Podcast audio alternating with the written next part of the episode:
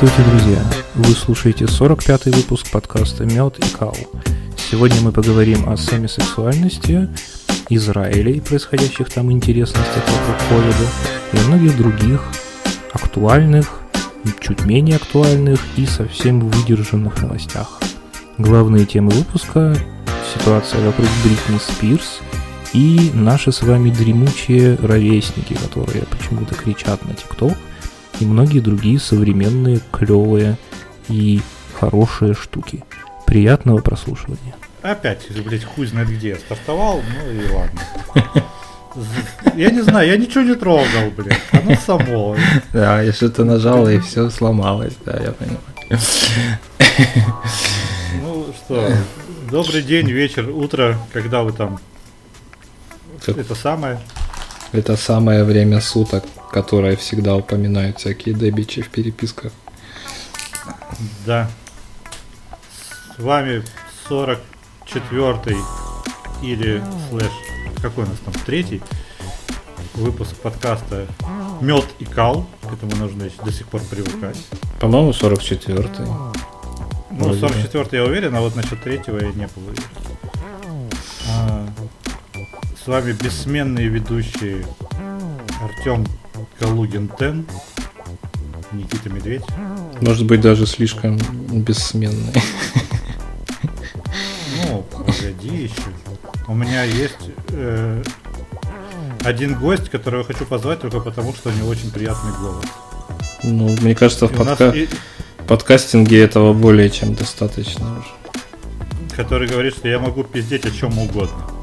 Ну, прекрасно. Это ведь и мы умеем. Вот, э Экспертность бы нужна какая-то. Воплощенный подкастер уже. А как идеально он подошел бы для стрима. О. А еще знаешь, в чем идеальность? Э, если мы с ним запишем, наш подкаст станет международным, потому что он э, из Украины. Тут-то нас и накроют. Все, да, да, да.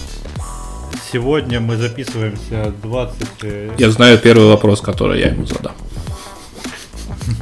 Чей Крым, блядь, да? Я, я, кстати, узнал правильный ответ на этот вопрос, чтобы никого не триггерить. Знаешь его? Крымский? Крымчан, да. Крым, крымчан. На самом деле, я хотел у него спросить в или на. А, вы, конечно, они все триггерятся сна. Я просто совсем недавно срался на работе по этому поводу. Тебе кто-то доказывал, что на? Да. Успешно? А какие, какие аргументы приводились? Ну, они ж там, бля, это самое.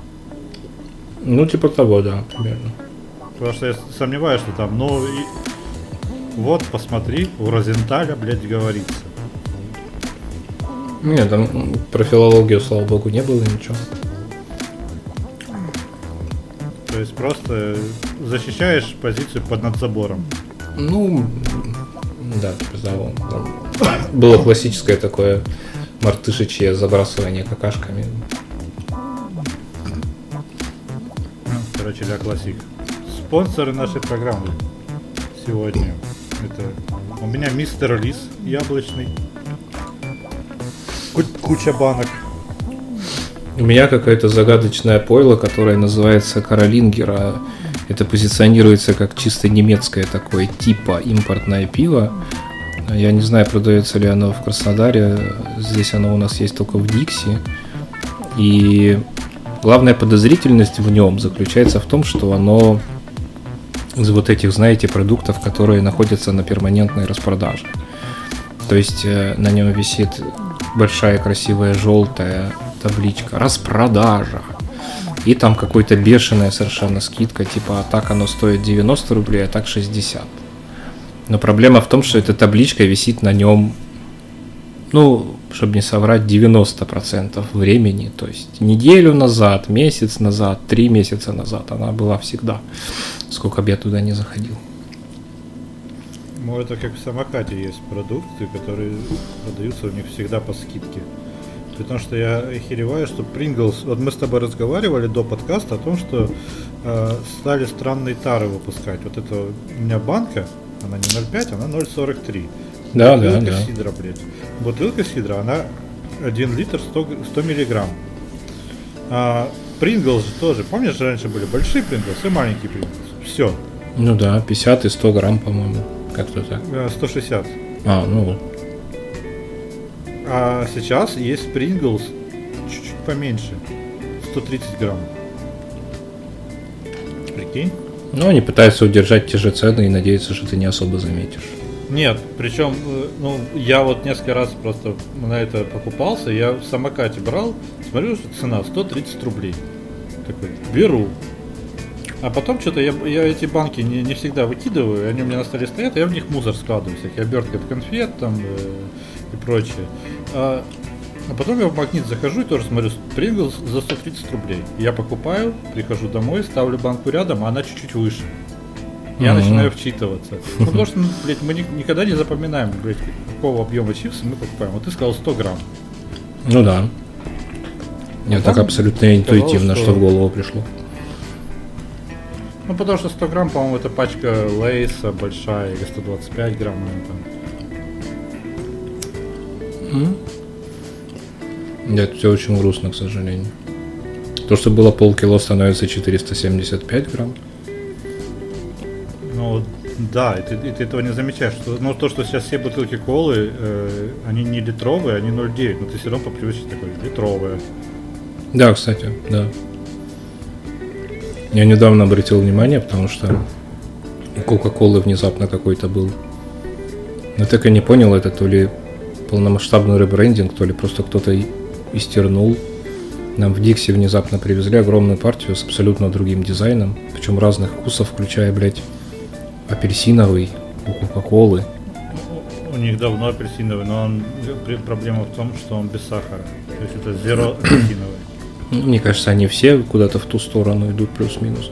Ну, короче, там была ванила вот в этом новом дизайне, апельсиновый, что-то еще, что-то еще, и они все 0,9, и это прям бросается в глаза, потому что, блин, ну они даже как-то визуально стали как будто чуть поменьше, чем Ну, обычно. этикетки сменились, ну, где-то с месяц назад, сейчас, да, во всех магнитах, во всех магазинах уже. э, Ну да, да. У нас еще стоят какие-то там из старых запасов, но тем не менее. Я просто, ну, как бы увидел новую этикетку, полез ее, естественно, поглазеть на нее, и вот кручу в руках и смотрю 0, и А девяточка. 0,9 больше года, по-моему, если не, не 2 года. Я не обращал внимания никогда раньше. Ну, то есть просто на автомате. 2 литра у них... Но они же еще выпустили полторашку. У них есть н- 0,5, 0,9, полтора и 2.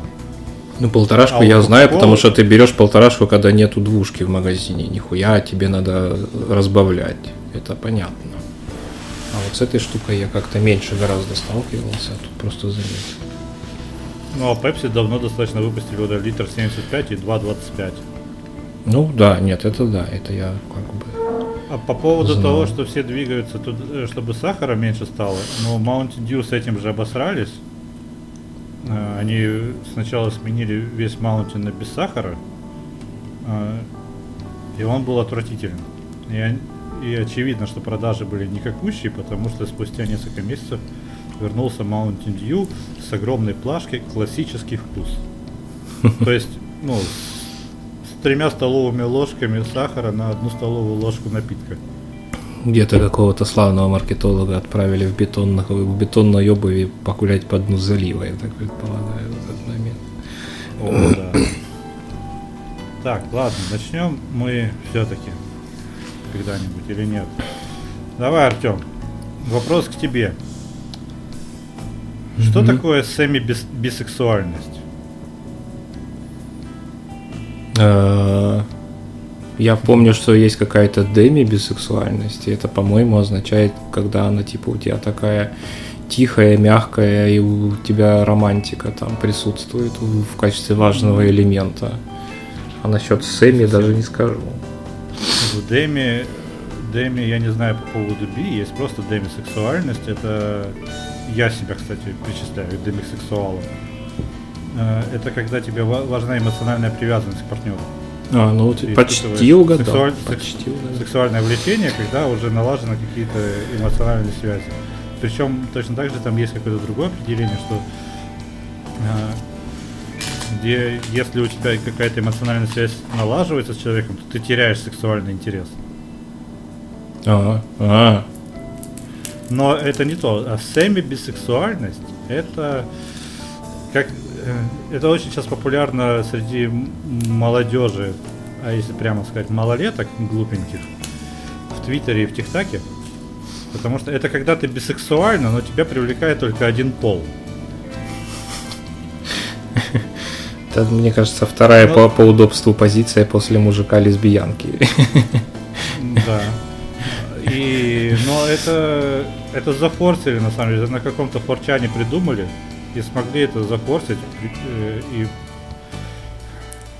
умы, не обладающие критическим мышлением, повелись на это.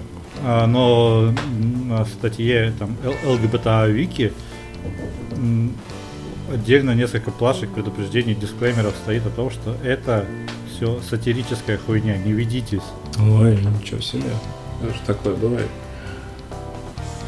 Ой, чувак, там там столько всего, там, там есть сапфиры, там есть, ой,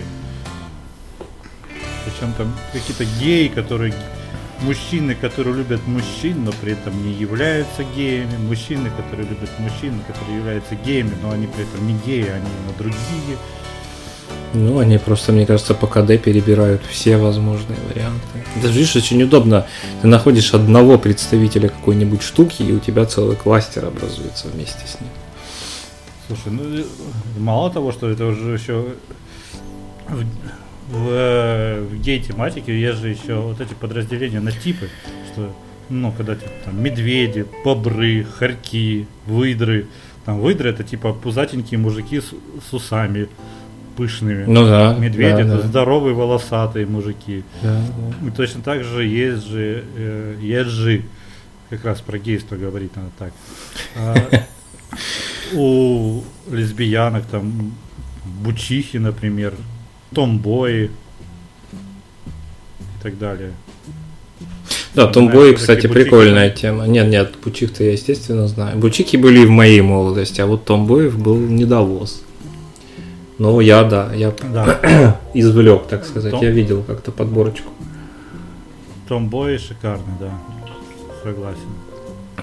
Это какая-то, наверное, скрытая гомосексуальность говорит, потому что нравятся тамбои. Конечно.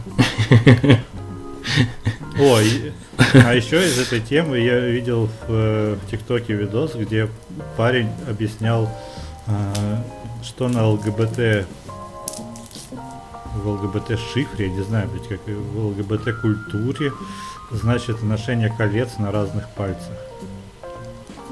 Там типа там на каком-то пальце ты пассив в поиске, на другом ты пассив э, занятый, актив в поиске и так далее. Я для, думаю, для одного ювелирного бренда писал целую серию материалов для, по этой хуйне, так что я, к несчастью, даже в курсе чуть-чуть. Да, там постоянно, что самые гейские пальцы, насколько понял, это на больших, если ты носишь. Да. Это, как, это как серьга в правом ухе. Да, да, да. Да, именно так. А то, что это красиво и удобно. Это прежде всего шиз- шизофрения, насколько я знаю, никогда это не было никакой там традицией или даже элементом стиля. Нет, ну ты представь, кто-нибудь насмотрится и посмотрит на твои кольца и подойдет познакомиться с тобой. Так, и какой это будет неловкий разговор. Ну, да. Да. А есть же еще эта фигня с э, платочками разноцветными, которые тут на шее носят, в задних карманах, в левом, правом, в переднем кармане, обернув вокруг пояса. А, да, это далее. типа, да, который из голубой устрицы идет херня, да. Есть же целый музыкальный порно-ролик на эту тему, да. обучающий. Такие вот новости. Ну вот разогнали про семи-бисексуальность. Так что, если что, все мы в какой-то мере семи-бисексуалы. Хотя бы немного, каждый из нас, да. Следующая новость. Правда, это не новость, это так, кек от слушательницы. Скинули мне тут скрины в инстаграме, как э, барышня какие-то свои курсы продает, она то ли таролог, то ли, ну, короче, что-то связанное с энергией. Ну, ты понял. Я понял, да. И она, тарифы это не просто суммы, это заряженные последовательности чисел. Приобретая, вы получаете силу, заложенную внутри. И у нее тариф, тариф за 8888 рублей. 8 это символ бесконечности, движение по спирали развития, раскрыть максимально свой потенциал. Тариф за 11 111 рублей для тех, кто хочет максимально проявиться. Типа единица это символ создания проявленного творчества личности. Тариф за 5555 рублей это энергия прорыва для тех, кому нужен реальный молниеносный прорыв. Но тут, правда, в сторис написано молнии... А, реальный молниеносней прорыв. Но печаточка бывает. Да. Короче, если нужно будет разрабатывать тарифные сетки, имей в виду. Я так и не понял, есть тариф 1488? К сожалению, нет, это возможно. Это слишком дешево. Видишь, у нее, у нее такой самый чиповый 55555. Вообще на удачу она могла бы 4 семерки еще сделать, но не додумалась. Ну да, видимо, посчитала, что это как-то слишком попсово.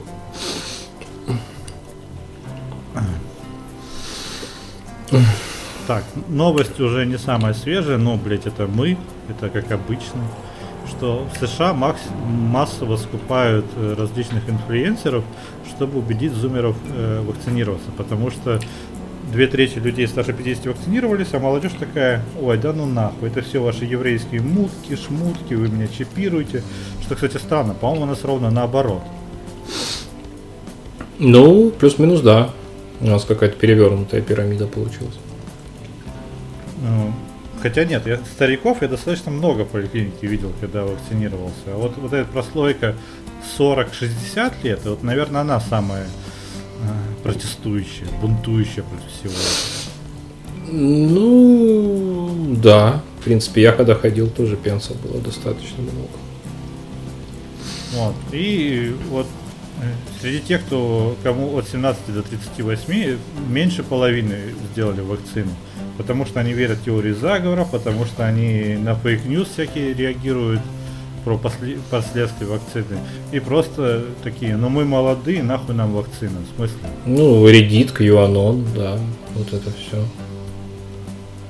А, И правительство сейчас покупает просто вообще всех подряд. Там 100 подписчиков, 1000 подписчиков, миллион подписчиков. Похуй, берем всех. YouTube, TikTok, Instagram, Twitch.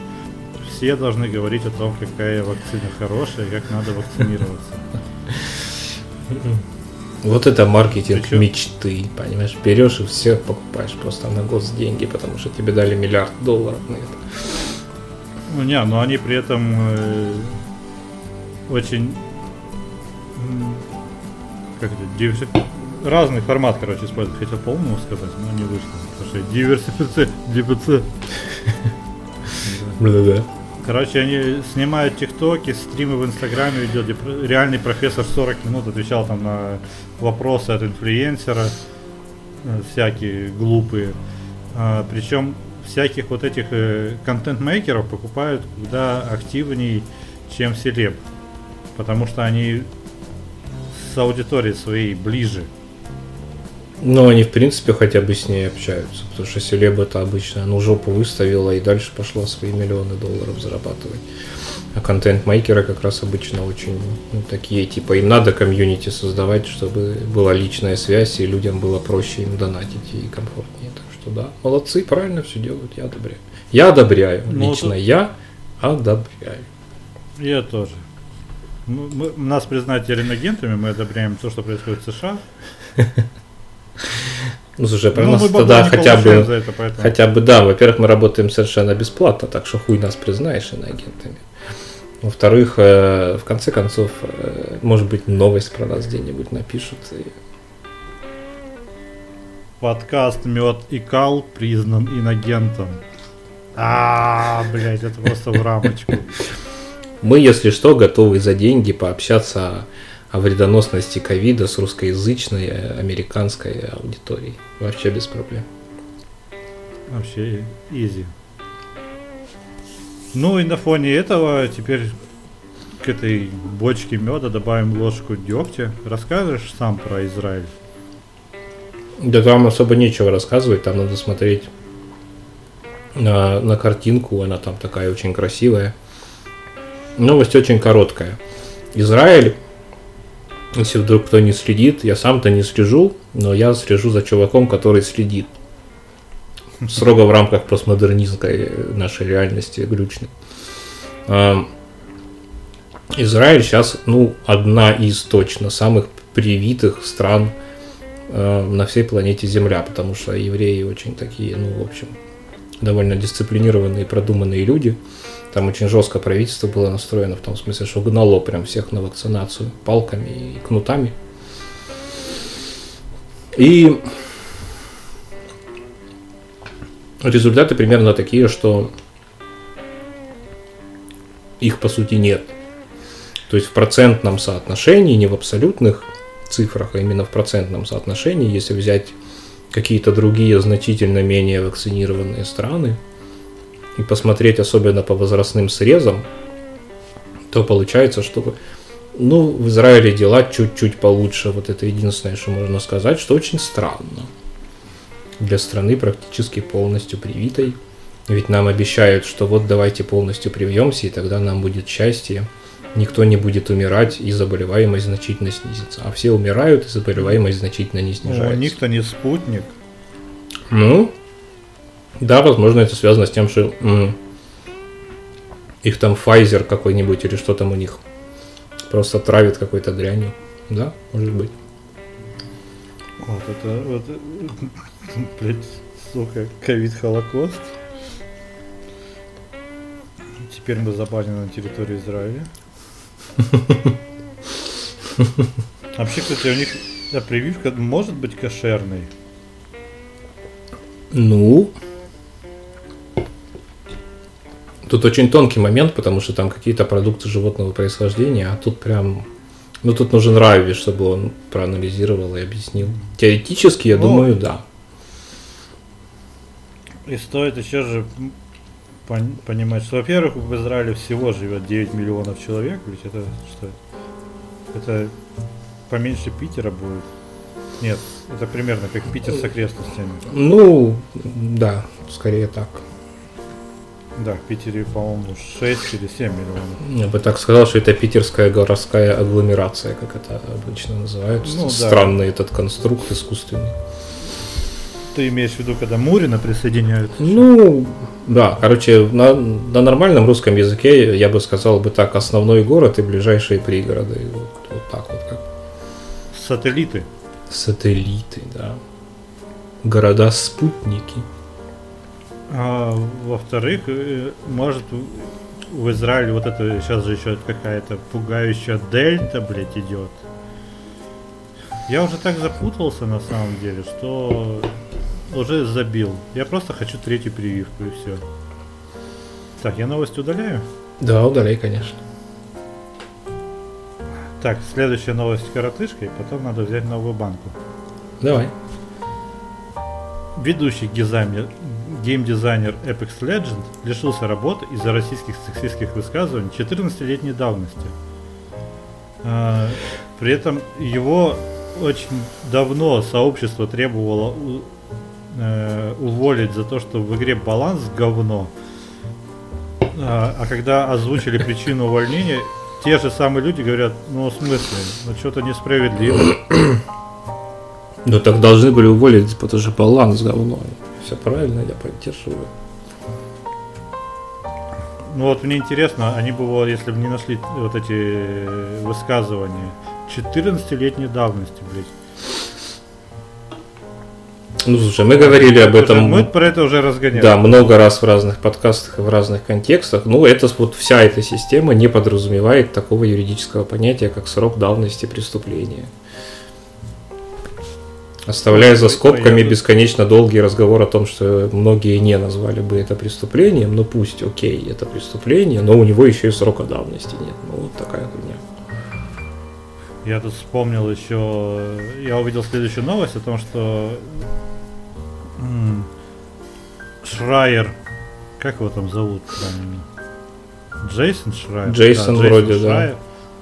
Э, Джейсон Шрайер поделился фотографией сотрудников какой-то студии и сказал, а там, ну, штук 15, человек 15 белых мужчин.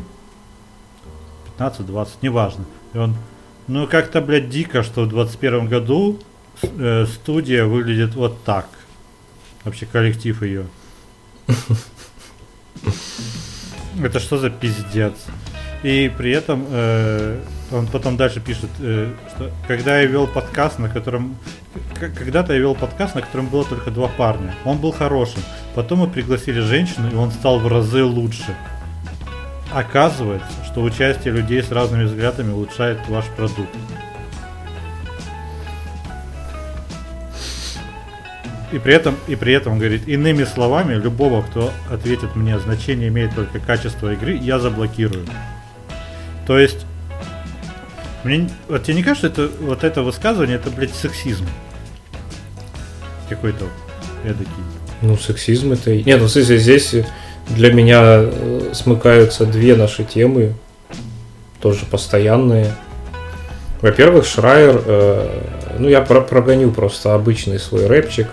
Шрайер это респектабельный, э, левоориентированный, продвинутый э, ультралиберальный журналист, работающий в ультралиберальном СМИ, э, бла-бла-бла-бла-бла-бла-бла. Он э, из сердцевины э, вот этого сообщества, которое продуцирует вовне все смыслы про ЛГБТК+, про браки и детей для геев, etc., etc., etc. Вот все, что мы обсуждаем во всех наших подкастах, этот чувак, он состоит в идеологической армии, которая продавливает всю эту херню.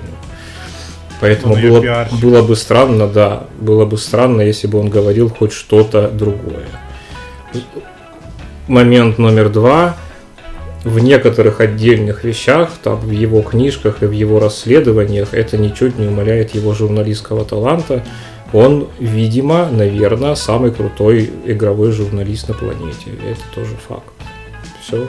Это к теме о там личности и творчестве, и нужно ли там ненавидеть писателя за то, что он был алкоголик и бил жену. Слушай, ну ты знаешь, наверное, за счет того, что он дохуя лет в индустрии, наработал связи, у него доступ ко всему есть. Потому ну, что да. ты можешь быть куда более талантливым новичком, но тебя просто никто не пустит, потому что ты никто. Ну да, да, ну блин, как бы так работает журналистика, а сейчас, да. А сейчас он же, понимаешь, они же все боятся вот на фоне всех этих скандалов, и тут тебе Шрайер на порог с ноги заходит, блядь, снимает штаны, блядь, если он в них вообще был, срет на ковер, и такой, здравствуйте, проходите. Он просто заходит и срет в дороге. Да, блядь, просто такой, попробуй что-нибудь сказать, ах ты мразь. А, и при этом книги он что-то пишет свои один, не в соавторстве с женщинами. Ну, я нисколько не удивлюсь, что там, не знаю, может быть, он на самом деле э, фашист и убивает негритянских черных младенцев по ночам. Но это по ночам пока никто не видит. А в публичном поле, естественно, он продуцирует те взгляды, Слушай, которые... Но их же днем легче убивать. Ну, спалиться можно, не знаю. А ночью Аллах не видит, поэтому все окей. Кошерно. Аллах не видит кошерно черный Отлично, все, нас запретили везде. Будем собирать а, хэт-трик вот... сегодня такой, да. Давай, только без чеченских женщин. А еще вот мне, мне даже интересно, как это вот эти вот э, белые мужчины, которым стыдно за то, что они белые, белые и мужчины. Они считают, что они проиграли вот эту генетическую гонку. Ну, почему какой-то, нет? Как... Какой-то куколдизм ебаный в этом во всем есть. Ну да, да. Ну, в смысле, есть, э, как это, а, как там, блин, забыл. Не, ну смотри, ты борешься за равенство, но ты при этом стыдишься того, что ты белый, следовательно, ты признаешь превосходство другой расы.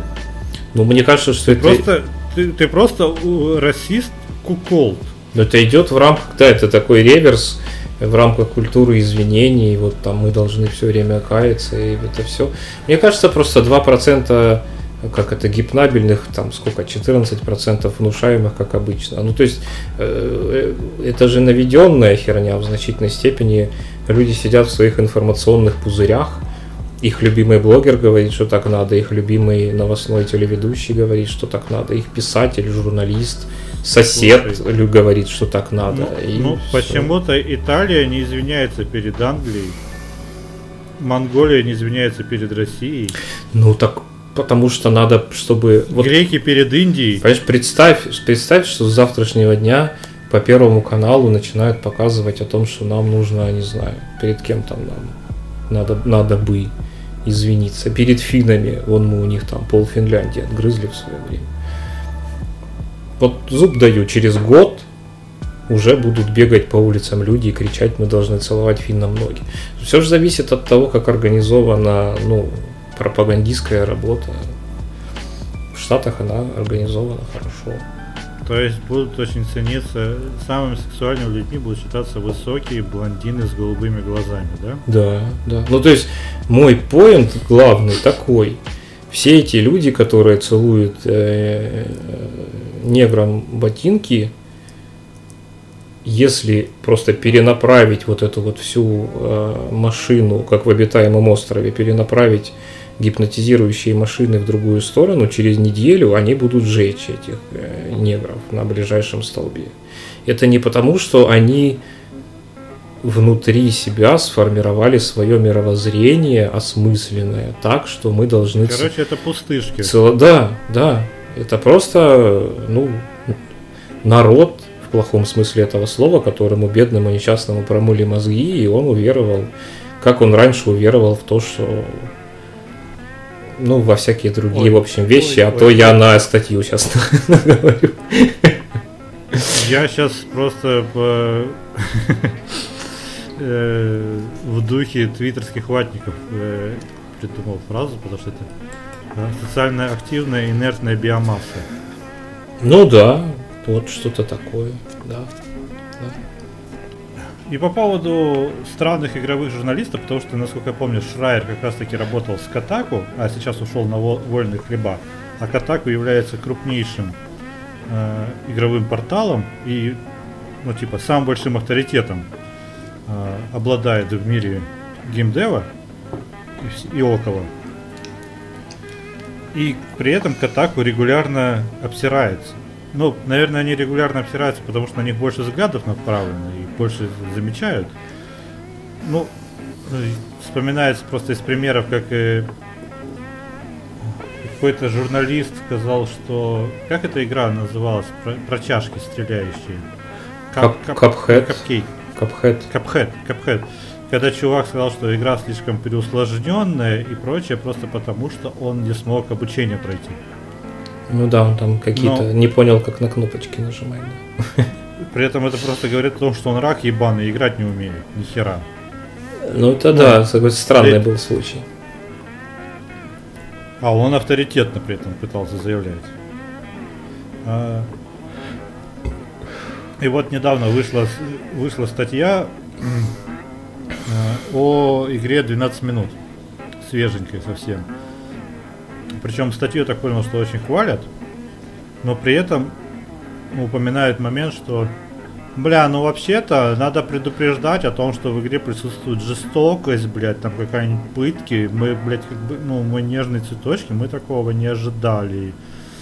Это я в Твиттере увидел, там чувак, блядь, говорит, ну вообще-то рейтинг ES, ESRB, который в начале вы видите и который присутствует в описании там на стиме, везде есть, он это и подразумевает. Там есть все теги.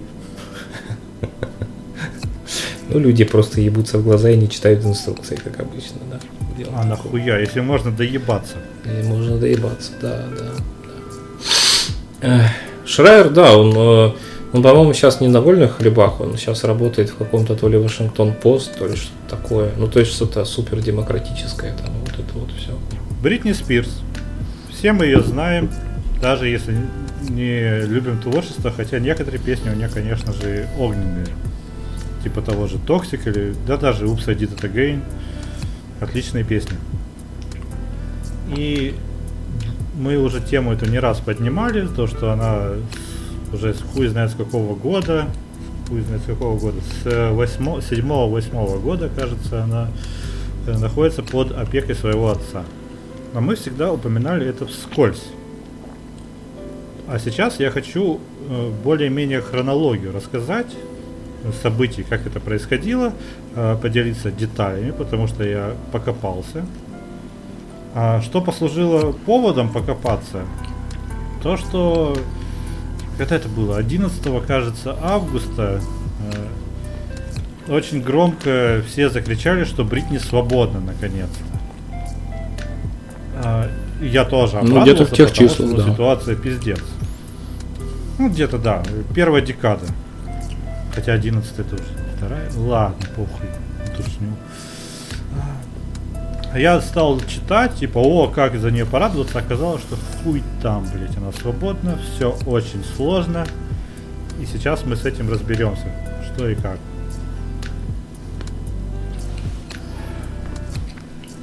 А, начнем с того, что... Э, сейчас. Я, я, я в статьях путаюсь, извини. Начнем э, с хронологии. А, не с хронологией, а с, с чем, чем пиздец это опекунство и что оно вообще значит. А, опекунство это когда дом назначается какой-то человек и опекун или защитник для управления финансовыми делами, повседневной жизнью другого человека в связи с преклонным возрастом или физическими умственными ограничениями. И человек, попадающий под опеку, полностью зависит от своего опекуна. Финансы, личная жизнь, взаимодействие с внешним миром, все у власти опекуна. Прав нет, как, вот как будто ты ребенок, все, только опеку могут, э, твоим опекуном может быть любой человек, если он докажет, ну, как, если ты ему разрешишь или если суд его назначит. То есть представь тебе в какой-то момент скажут, что твой опекун это, блядь, дядя Вася, блядь, из соседней квартиры. Ну, кстати, кстати, он интересный будет, момент. Там, там реально можно разрешить, разрешить какого-то опекуна реально можно. Ну, то есть твой голос все-таки учитывается как-то. Нет, Твой голос нахуй идет, блядь. Потому что если вопрос ставится об опекунстве, то ты уже, значит, не способен принимать по мнению суда и по мнению истцов а, самостоятельное решение. То есть я, как твой ну, друг, как например, вот то, увижу, что ты поехал, поехал кукуха, и я могу сказать, блядь, вот подать в суд и сказать, что я хочу над ним опекунство взять, потому что он крыша едет, и он не может контролировать свою жизнь. Я буду это контролировать. Ведь, но ты будешь ну, при то, что, что недееспособность у нас и... называется. Да, но тут, но тут э, важный момент, что ты можешь быть дееспособным. Просто, блядь, бабло я тебе буду выделять. Хотя зарабатывать его будешь ты. Хитро. А, вот. Вот тут вот дальше написано, что любой человек может стать опекуном кого угодно, если сможет обосновать необходимость опекунства в суде. Для этого необходимо предоставить медицинское заключение и взять на себя материальную ответственность за подопечного. А опекуном может стать даже компания. В Калифорнии опекунство это индустрия. А, там есть компании, которые ведут тысячи людей или семей. Представь, целая семья, которую просто опекают. Звучит жестко, на самом деле, очень. И решение э, об опеке, как правило, проходит в судах по семейным делам, которые слегка оторваны от структуры традиционной судебной системы. Э, решение у них принимается очень быстро, без огласки, по-семейному. А, и попав в опеку однажды, вырваться оттуда почти невозможно, потому что главная хуйня в чем? Ты не можешь нанять себе юриста, чувак. Юриста тебе нанимает опекун. А если опекун ним доволен, ну, как бы, соси хуй опекуна. Ну понятно, да. Кроме того, юриста он может нанять, какого ему выгодно, да. На тему опекунства есть э, пару фильмов, достаточно свежих, конечно же, потому что Фри Бритни как раз, по-моему, в году 2018 начался это, вся эта движуха. Есть документальный фильм, который называется The Guardians. А, и есть э, игровой фильм я, правда, не знаю, что значит игровой фильм.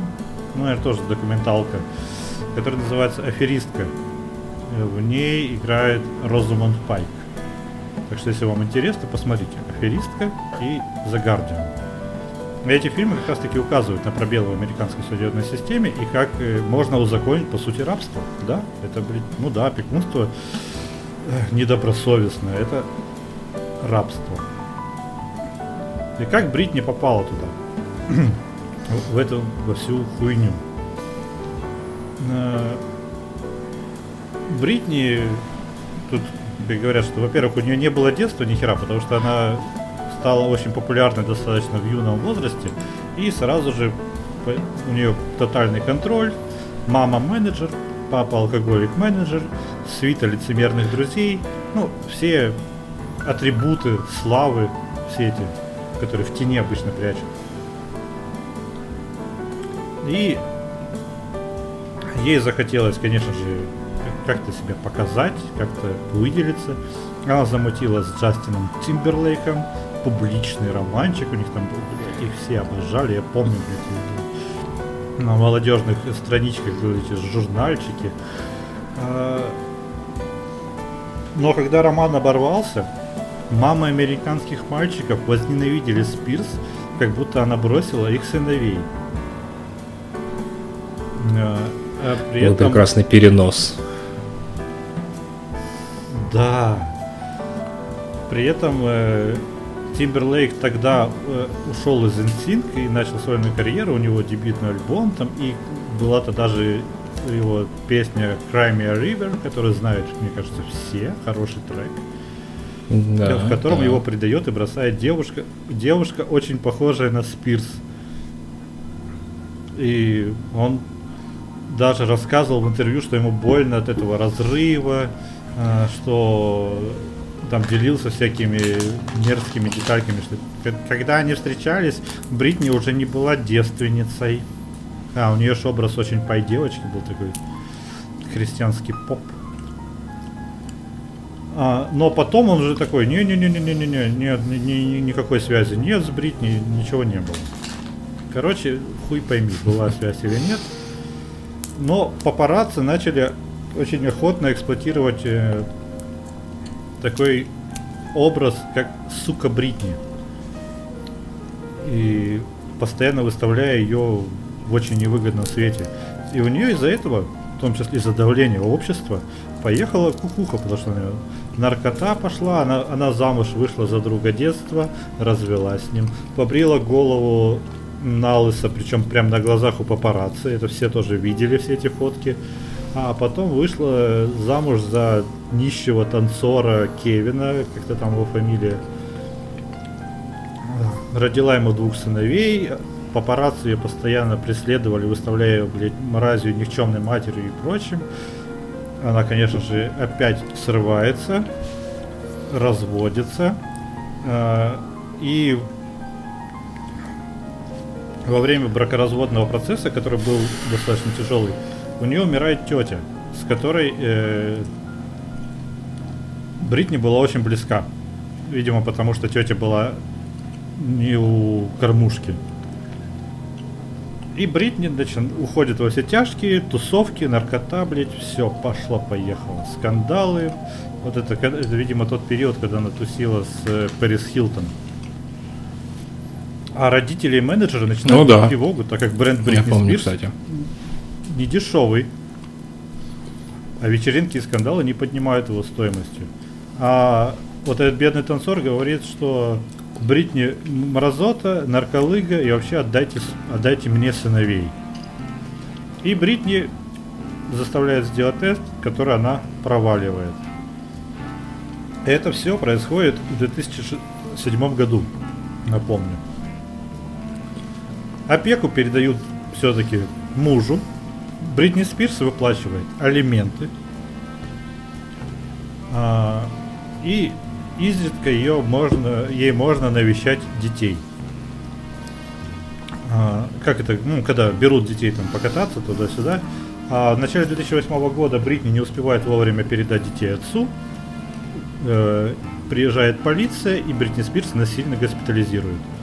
И после этого Бритни полностью лишает прав видеться с детьми, а, всякие там кадры, блядь, э, слили в очередной раз.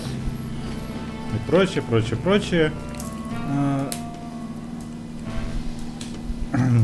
и спустя месяц после э, того, как я положили в клинику, у ее отца, как тут написано в статье, не без помощи некого Лу Тейлора, будущего бизнес-менеджера Бритни Спирс, Тек, появляется идея поместить Бритни Как случайно совпало-то, ой. В обмен... Да, в обмен на возможность видеться с детьми. Причем первоначально ей вписали, знаешь, какой диагноз? Вот ты никогда не угадаешь, как они пытались сделать. Не знаю, ну в смысле там уже алкоголизм, наркомания и так, видимо, все было вписано. Биполярное Они пытались расстройство. ей вписать демен... Они пытались ей вписать деменцию в 27 лет. Но как бы это невозможно. Но им как-то удалось доказать ее физические и умственные э, типа ограничения, и при этом и поэтому им все-таки разрешили взять опекунство. И вот она с 2008 по 2018 год очень активно работает. Она записывает альбомы, она выступает, ездит с концертами, с турами, со всем прочим. Но при этом э, она является юридически недееспособной. А хэштег Free Britney, кстати, появился в 2009 году еще, оказывается. И в 2019 году э, Бритни Спирс неожиданно отменяет грандиозное шоу в Лас-Вегасе, попадает в психиатрическую лечебницу. Э, и потом всплывает э, рассказ э, сотрудника этой клиники, что анонимный, где он рассказывает, что ее там держали против своей воли за то, что она нарушила э, строгое правило о запрете самостоятельного вождения. То есть она просто села за руль, а ее за это наказали месяцем психиатрической лечебницы. Ебать, такая чернуха Господи, на бед- самом деле. а. бедная баба. ужас, ужас просто. Да. В общем, э, хэштег Free Britney набирает, и вообще не хэштег, а движение Free Britney начинает набирать обороты. А к этому движению подключаются другие селебы, там Шер, Майли Сайрус, упомянутый уже Пэрис Хилтон, Кортни Лав, различные некоммерческие организации по защите гражданских свобод и прочее, прочее, прочее. Э, И добавляется к штату опекунов еще более профессиональный опекун, причем такой профессиональный. Представь, есть человек, который, вот у него есть диплом опекуна. И штат адвокатов появляется. Оплачивает кто это все? Оплачивает все это Бритни Спирс. А, но в конце концов э, умудрились ей дать Короче, в феврале 2021 года вышел документальный фильм э, «Framing Britney Spears», который рассказывал обо всей этой ситуации. И на ситуацию обратили внимание несколько конгрессменов, которые такие, а что это за хуйня, а давайте послушаем Бритни Спирс. И она в 13, впервые за 13 лет а ей разрешили пообщаться с прессой. И она 24 минуты рассказывала все как есть, блядь, подтверждая, блядь, самые дикие, блядь, фан- фантазии фанатов, блядь, которые раньше считались конспирологическими, блядь, теориями, блядь, не более того. Что, кстати, надо будет вернуться, конечно, к теме конспирологии, мы очень ее любим. Вот тут есть э, есть цитаты, вот, например. Если я не работаю ежедневно по 10 часов в день, я лишаюсь права видеться с моими детьми и моим парнем. Охуеть, блядь. Работает она 7 дней в неделю. И у нее у нее нет паспорта, у нее нет своих денег, у нее нет своего телефона, у нее нет кредитной карты. Весь персонал ей подбирает отец, ну или кто-то там, менеджеры, медсестры, телохранители, при том, что э, они за ней следят, блядь, и как она переодевается и прочее, потому что в комнате Бритни Спирс нет дверей. И у нее берут анализ крови 8 раз в неделю. То есть в какой-то день два раза в день, что ли? Может там какие-то каждые 20 часов. Как-то Слушай, хуже ну, тюрьмы, мне кажется. В тюрьме ты хотя бы сам себе ну, предоставлен. Ну да, с другой стороны, я думаю, что она понимала, что у нее там есть эти 24 минуты, и это last chance, и такая, сейчас я вам все вывалю, ребят. В общем, да, она сказала, что она, причем она подчеркивала, что она всех этих людей кормила, оплачивала им все. И прочее. Так, тут, блядь, э, короткая цитата, которая на три страницы на самом деле. В общем, после этого ей наконец-то э, разрешили все-таки какое-то судебное заседание. Ей разрешили э,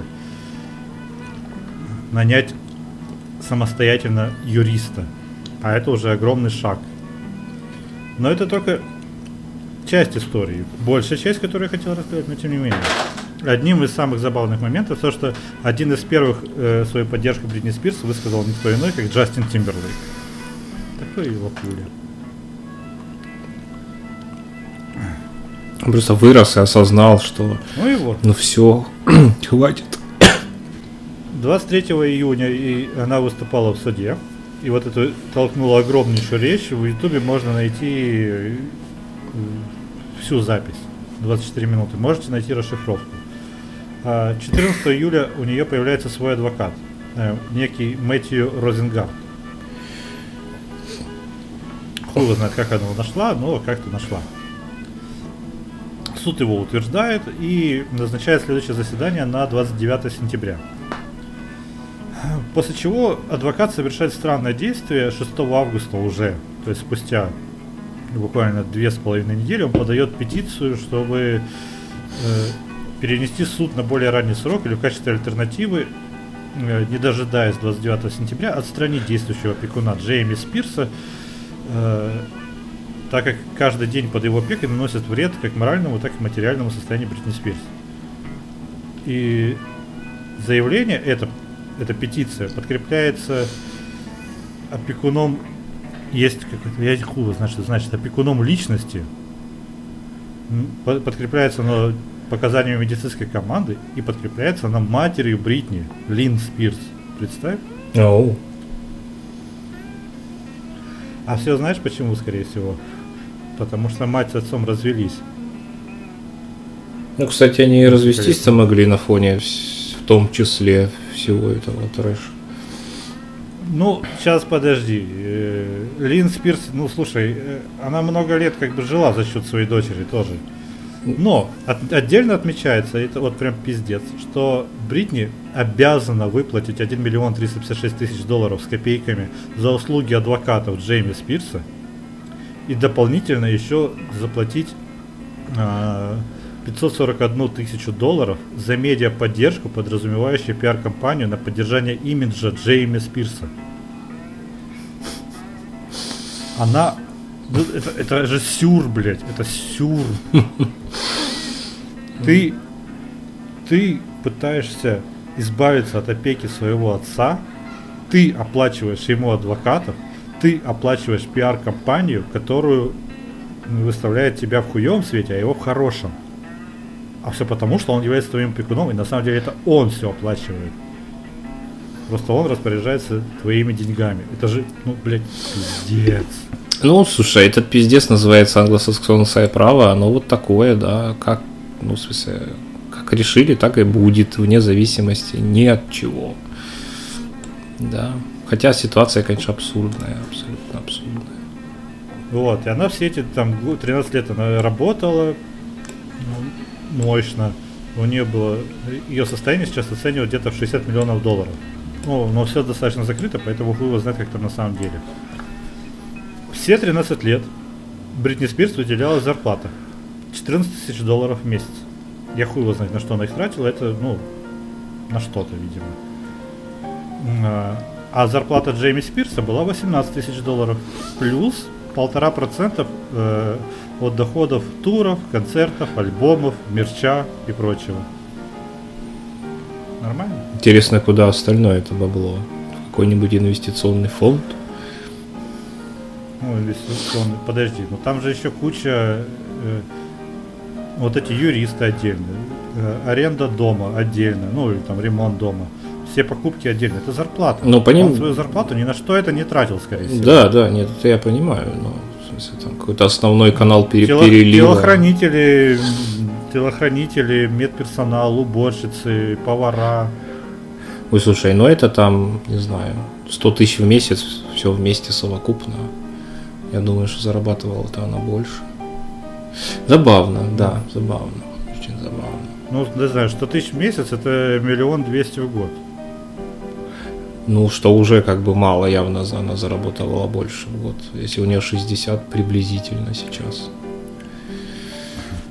Ну, ты прав, потому что тут очень сложные были у них э, финансовые махинации какие-то, тут трастовые фонды, бла-бла-бла, но хрен знает, что там и как. Но и спустя несколько дней суд отклонил просьбу адвоката Бритни Спирс, э, оставив дату на 29 сентября, так что все впереди. И вот 11 сентября, ну, 11, сен- 11 августа э, Джейми Спирс э, через своего адвоката а- а- подал документ интересный. И где поэтому Спи- сейчас подал интересный документ, и журналисты его там как-то с жопой по диагонали почитали, и все таки Бритни свободна, Бритни заебись. Что написано в документе? Э, Первый, в первой части документа он сам себя хвалит, э, рассказывает, что какой он любящий, заботливый, как спас ее от кризиса, как он ее ограждал от плохих людей, справлялся с обязанностями опекуна, и, как- и какой он вообще, ну, умничка. Отец года. Отец 13 лет, блядь, на самом деле. Лучший папа в мире. Да, что он... э, брали они на себя всю организацию миров... турне, как будто, блядь, Бритни Спирс обычно сама организовывала турне, ага.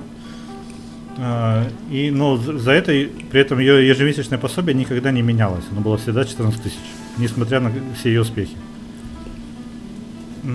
Потом, в следующей части документа он критикует адвоката. Ну, кстати, тут, наверное, есть даже рациональное зерно, потому что говорит, что тот чувак только приступил к работе и не разобрался в многолетней истории всего этого опекунства, а уже пытается ускорить суд.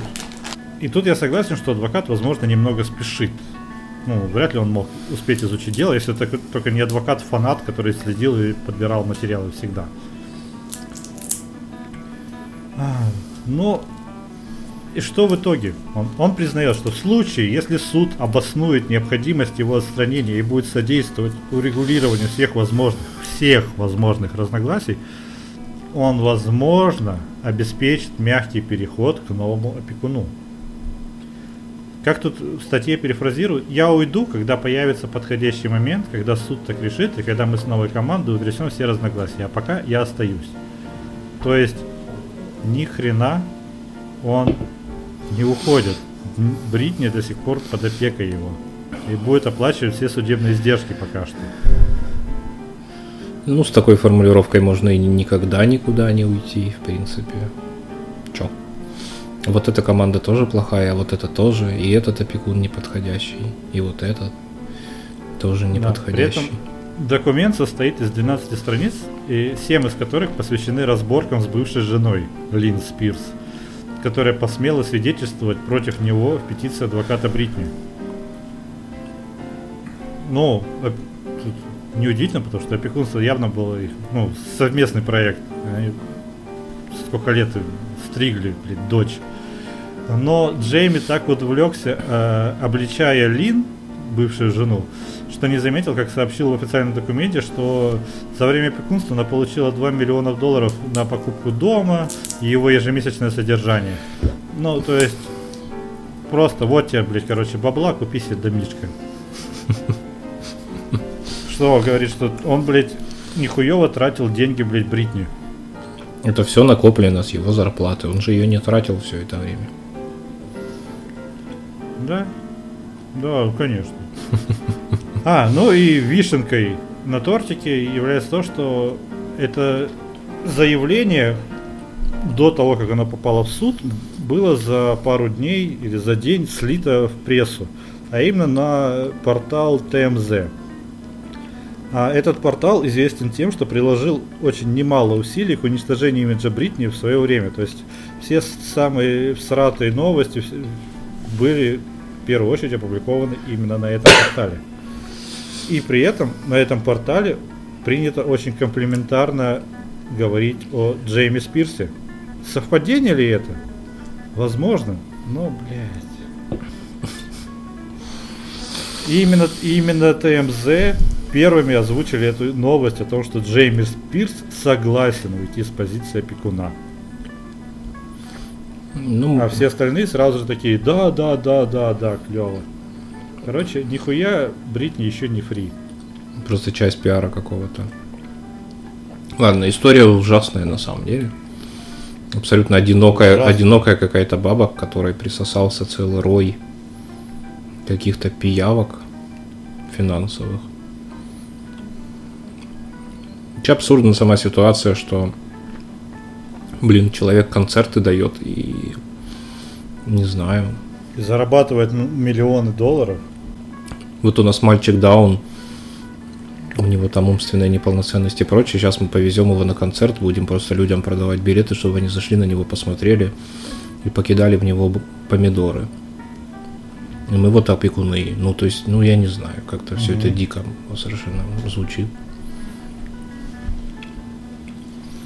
Очень хорошо на самом деле. Мне кажется, это, видимо, приурочено к, насколько я помню, в Штатах в следующем году выборы в Сенат или в Конгресс как раз, я не помню точно. И, видимо, товарищи конгрессмены заинтересовались просто потому, что прощупывают аккуратненько почву, нельзя ли себе каких-нибудь политических очков на этом нажить. Где вообще, вот опять же, возвращаясь к разговору про э, СЖВ воинов света, где вопли э, правозащитников на тему того, что, ну окей, примем как факт, что она нуждается в опекунстве и у нее там какие-то проблемы и прочее. Где вопли защитников о том, что ну как-то да, давайте опекать получше, там действительно нарушение гражданских прав, вот это вот все. Где они все, когда они добрую службу могли бы сослужить и сделать полезное дело в какой-то веке? Ну, видишь, они только сейчас решили поднять бой. Ну понятно, там уже исковерканная психика, 30 лет жизни коту под хвост и все остальное прочее. Ой, 13, господи.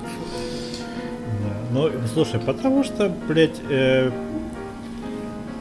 многие же хайпятся просто так, блядь, вписываясь в этот движ. Мы тоже, блядь, своего рода хайпимся, но при этом мы откровенно охуеваем ситуацией. Неважно, тут не важно, что это конкретно Бритни Спирс. Это может быть кто угодно. Так совершенно не важно. Гилера, блядь, Аллегрова, блядь, сама ситуация полная. Я, я думаю, что, ну, то есть, э, как-то это просто единичный случай такой выпуклый. А так-то я нисколько не сомневаюсь в том, что в Штатах, в Штатах там, наверное, тысячи таких несчастных людей. Просто они не зарабатывают миллионы долларов, а так, ну, как бы, Про компании, которые профессионально занимаются опекунством, это вообще, конечно, просто тоже волосы встают дыбом. Я представляю, как там все это выглядит. И которые при этом занимаются еще опекунством семей. Ну да, ну пачкой берут оптом сразу, я понимаю, да, очень выгодно. Ну, слушай, но не все же эти люди просто, они, э, видишь, они некоторые юридически недееспособны, значит, они реально не работают. А Видимо, концертная деятельность не считается деятельностью. Хз. Это очень странно. Интересно, а, а у Бритни есть Инстаграм? Если есть, у нее же, получается, нет к нему доступа. Она не, не пишет туда ничего, не выкладывает фотки, ничего не читает. Кто-то, возможно, есть какой-то официальный аккаунт Бритни Спирс, на котором, возможно, даже публикуется реклама. Да есть, наверное, есть, наверное. Ну там СМ, СММщик, наверное, ведет СММщик просто и все. За которого она платит деньги. Ну, само собой. То, что она там за всех платит деньги, это с самого начала истории становится понятно.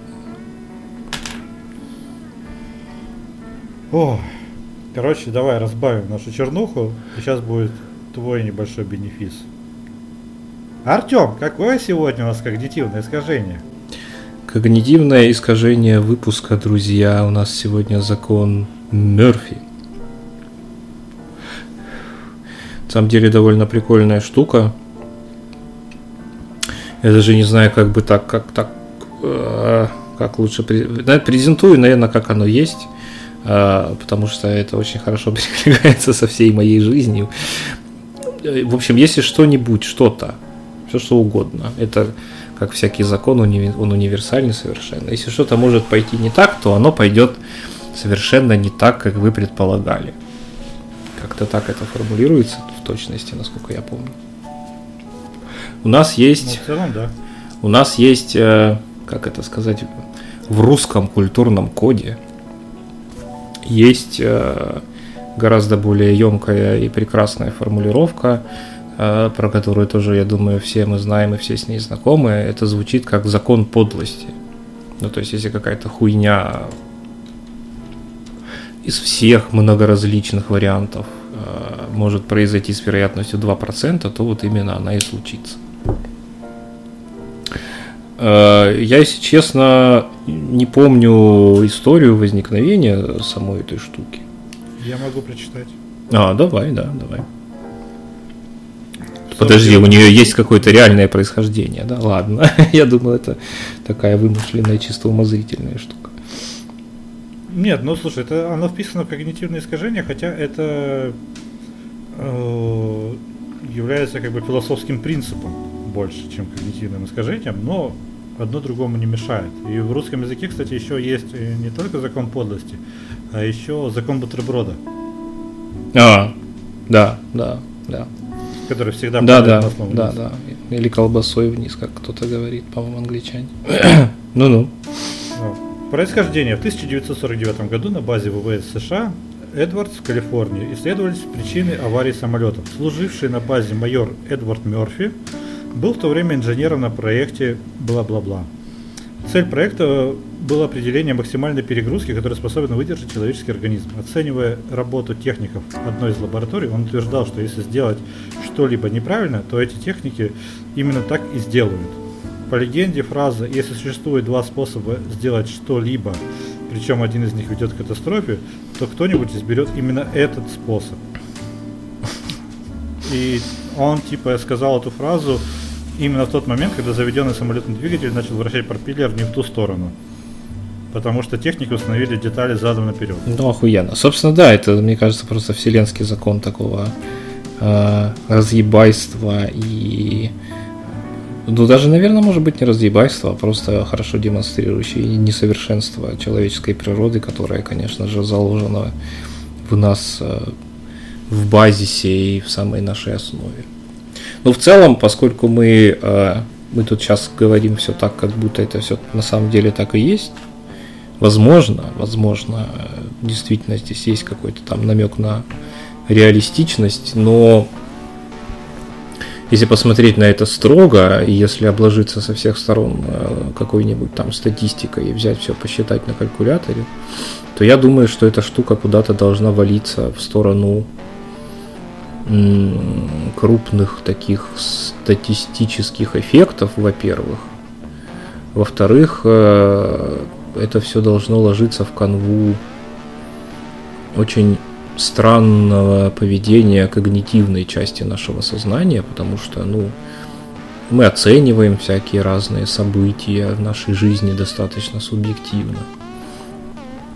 То есть совсем не так, как их, может быть, могли бы оценить другие люди – и совсем не так, как их, может быть, следовало бы оценить с точки зрения каких-то объективных показателей. Мы, когда выстраиваем эту оценку, иногда очень странно собираем какие-то, ну вот что значит, когда человек говорит о себе, что там я невезучий, например, он обычно приводит какую-то серию случаев, что вот, вот это со мной произошло, потом вот это, потом вот это, и если их как бы рассмотреть внимательно под лупой, разложить и распределить, то выясняется, что они совершенно разные, никак друг с другом не связаны, и обстоятельства там были совершенно разные, и сам этот человек в течение жизни менялся и был совершенно разным в, в этих разных ситуациях.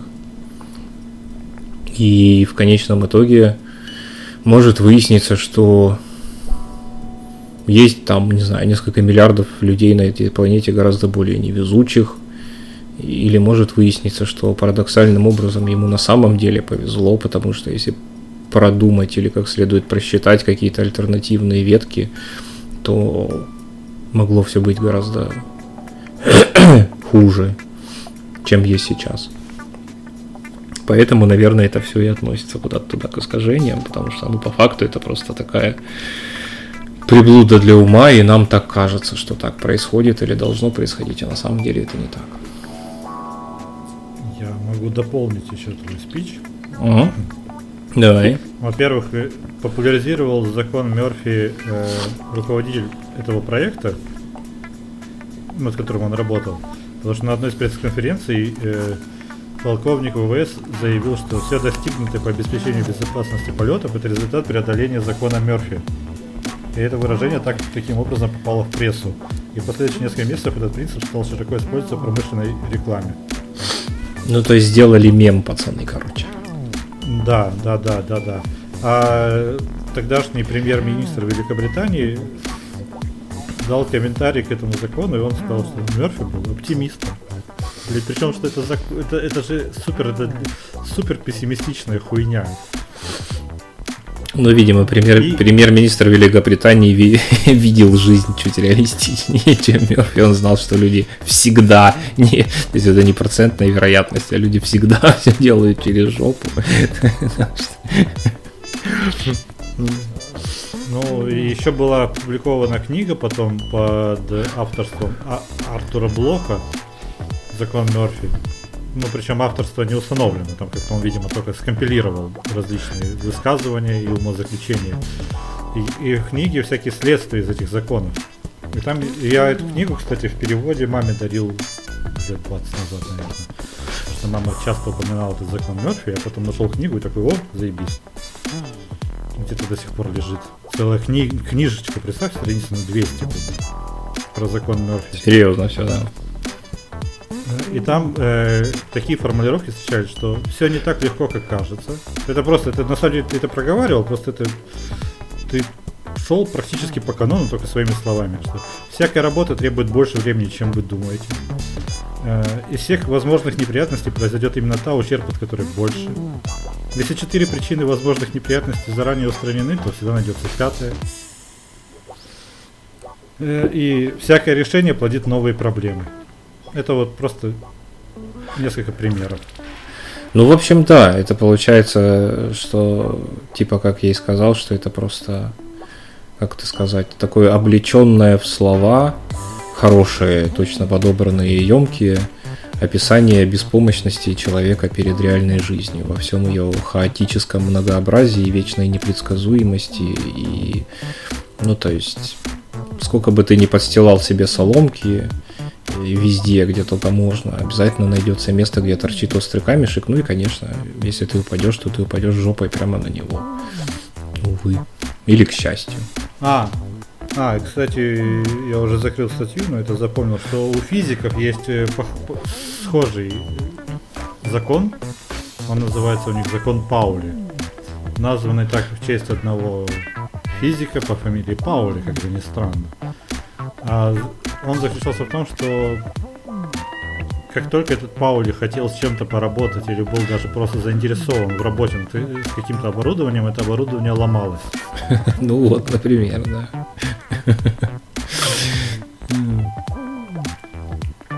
Ну, в принципе, закон Мерфи для некоторых людей, наверное, служит даже оправданием. Для некоторых людей, некоторым людям бы неплохо о нем знать, в принципе, потому что слишком самонадеянные. А другие им оправдывают, потому что он упрощает все. Ну да, здесь есть даже какое-то, наверное, такое парадоксальное пересечение с любимым моим Востоком, потому что, ну, Иногда лучшее решение это просто расслабиться и, так сказать, отдаться потоку, потому что, ну, блядь, он тебя все равно вынесет куда-то, сколько бы ты там не махал руками и ногами, он все, он тебя уже несет, ты с этим ничего не сделаешь. Так что да. Ладно, последняя тема, достаточно интересная, безливая, шутливая. Ой, блядь. Почему наши ровесники, а речь идет сейчас о людях, ну, кого мы будем считать за наших ровесников, Артем? Давай обозначим сначала терминологию. Так а что? Ну я не знаю. У меня все от 20 до 50, понимаешь? У меня всегда проблемки с этим были. Я мне тяжко всегда было с делением людей по какой-то возрастной вот такой вот штуке, поэтому...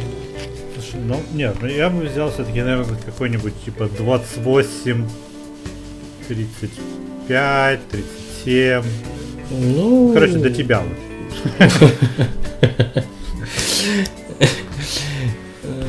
Не знаю, я как бы я всегда был с, с молодежью, мне по большому счету про ровесников что-то тяжело сказать, потому что у меня их два с половиной, типа там Рома, Антон и, и все, по сути.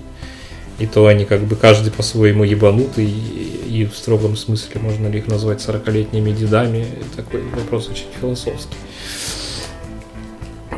Да, им по 40 лет, что ли, уже?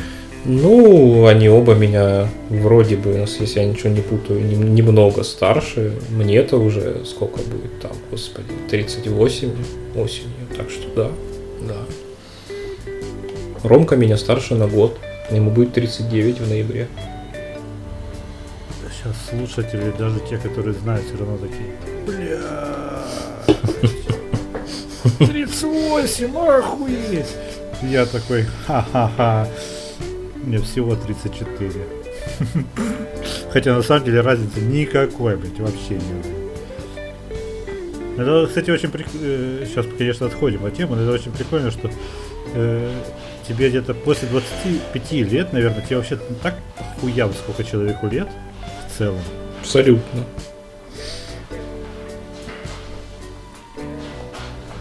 Тридцать, тридцать пять, сорок, это ну как-то не считается. Но при этом есть и среди этой прослойки людей, в принципе, любой, достаточно дремучие люди, которые почему-то боятся технологий, которые едут крышей и начинают э, лечить всех йогой энергией, которые очень ругают ТикТок, вот это самое, мое любимое. Потому что ТикТок это прям мерило. Ну да, пожалуй, это можно как какую-то там линию такую отбора условную провести. ТикТок вот это, как, как я встречал уже там а, Дик, Дик Кок. Я встречал такое определение, блин. Я его называю тиктаком сейчас. Прекрасное словосочетание. Ну, деды кричат на бок. Но это тоже это из разряда дедовских шуток, потому что мне кажется, что это смешно, хотя это, блядь, так банально ебано, что, ну, такое себе. Это как Петросян с его ужимками такими. На-на-на. Тик-так. Это да, это один из признаков того, что ты дед, когда ты начинаешь смешные словечки придумывать. Я копирайтер, блядь, алё. Я, получается, блядь, уже 10 лет, сука, дед. Ну, у тебя профессионально это не считается. Я имею в виду, когда это в органике просто так. Да. Вот. И у многих наших вот этих, э, вот этого поколения, ладно, назовем их так, условно, кто это там, миллениалы, да? Ну, очень условно, да. Мне кажется, сейчас это поломалось да. немножко разделение, все строго это. Ну, условно, да. Да я уже, уже запутался, блядь. Уже сами зумеры не знают, кто они такие, блядь. И уже сами зумеры охуевают с малолеток, блядь. Уже началось. Ну, так им некоторым уже лет под... Охуевает, да, охуевает да. С, дв... да. с 12 лет. Да. Просто у инстаграмщиков горит от того, что тиктокеры собирают в тысячу раз больше просмотров, чем они. Ну, то есть это зависть? Конечно, естественно. Но при этом э, в большинстве случаев в ТикТоке, ну не ладно, не в большинстве случаев. Если мы возьмем какой-нибудь закон больших чисел, то, конечно же, ну давай про ТикТок просто разгоним. Э, в том же ТикТоке будет подавляющее число контента, это танцульки одинаковые, разной степени кринжовости. Э, это будет э, повторение каких-нибудь фразочек или песенок. Просто гу- губошлепы. Иногда с наложением каких-нибудь своих мыслей сабов. Это где-то, наверное, процентов 50 всего контента, что есть в ТикТоке. Скорее всего, больше, наверное, 60-70. Но я у ТикТока очень хорошо работают алгоритмы. Я себе настроил, и мне такое попадается достаточно редко. Если попадается, то что-то из верхних трендов, знаешь, то, что самое популярное, не такое кринжовое хотя бы. Да там, где миллионы просмотров уже пошли, да. Да, да, да, да, да, да, да. И ты иногда смотришь и охуеваешь, что с чего, блядь, что. Но в инсте контент хуже практически всегда. Ну, Особенно, когда в инсте сейчас пытаются, блядь, в текстовые блогеры, блядь, идти в публикациях огромные, ну, просто не катать. Да, да. Я, я инстой вообще перестал пользоваться. Ну, не смотрю ее. Я удалил ее с телефона. Но даже когда я пользовался последние полгода-год, я листал только сторис. Я ленту не смотрел вообще.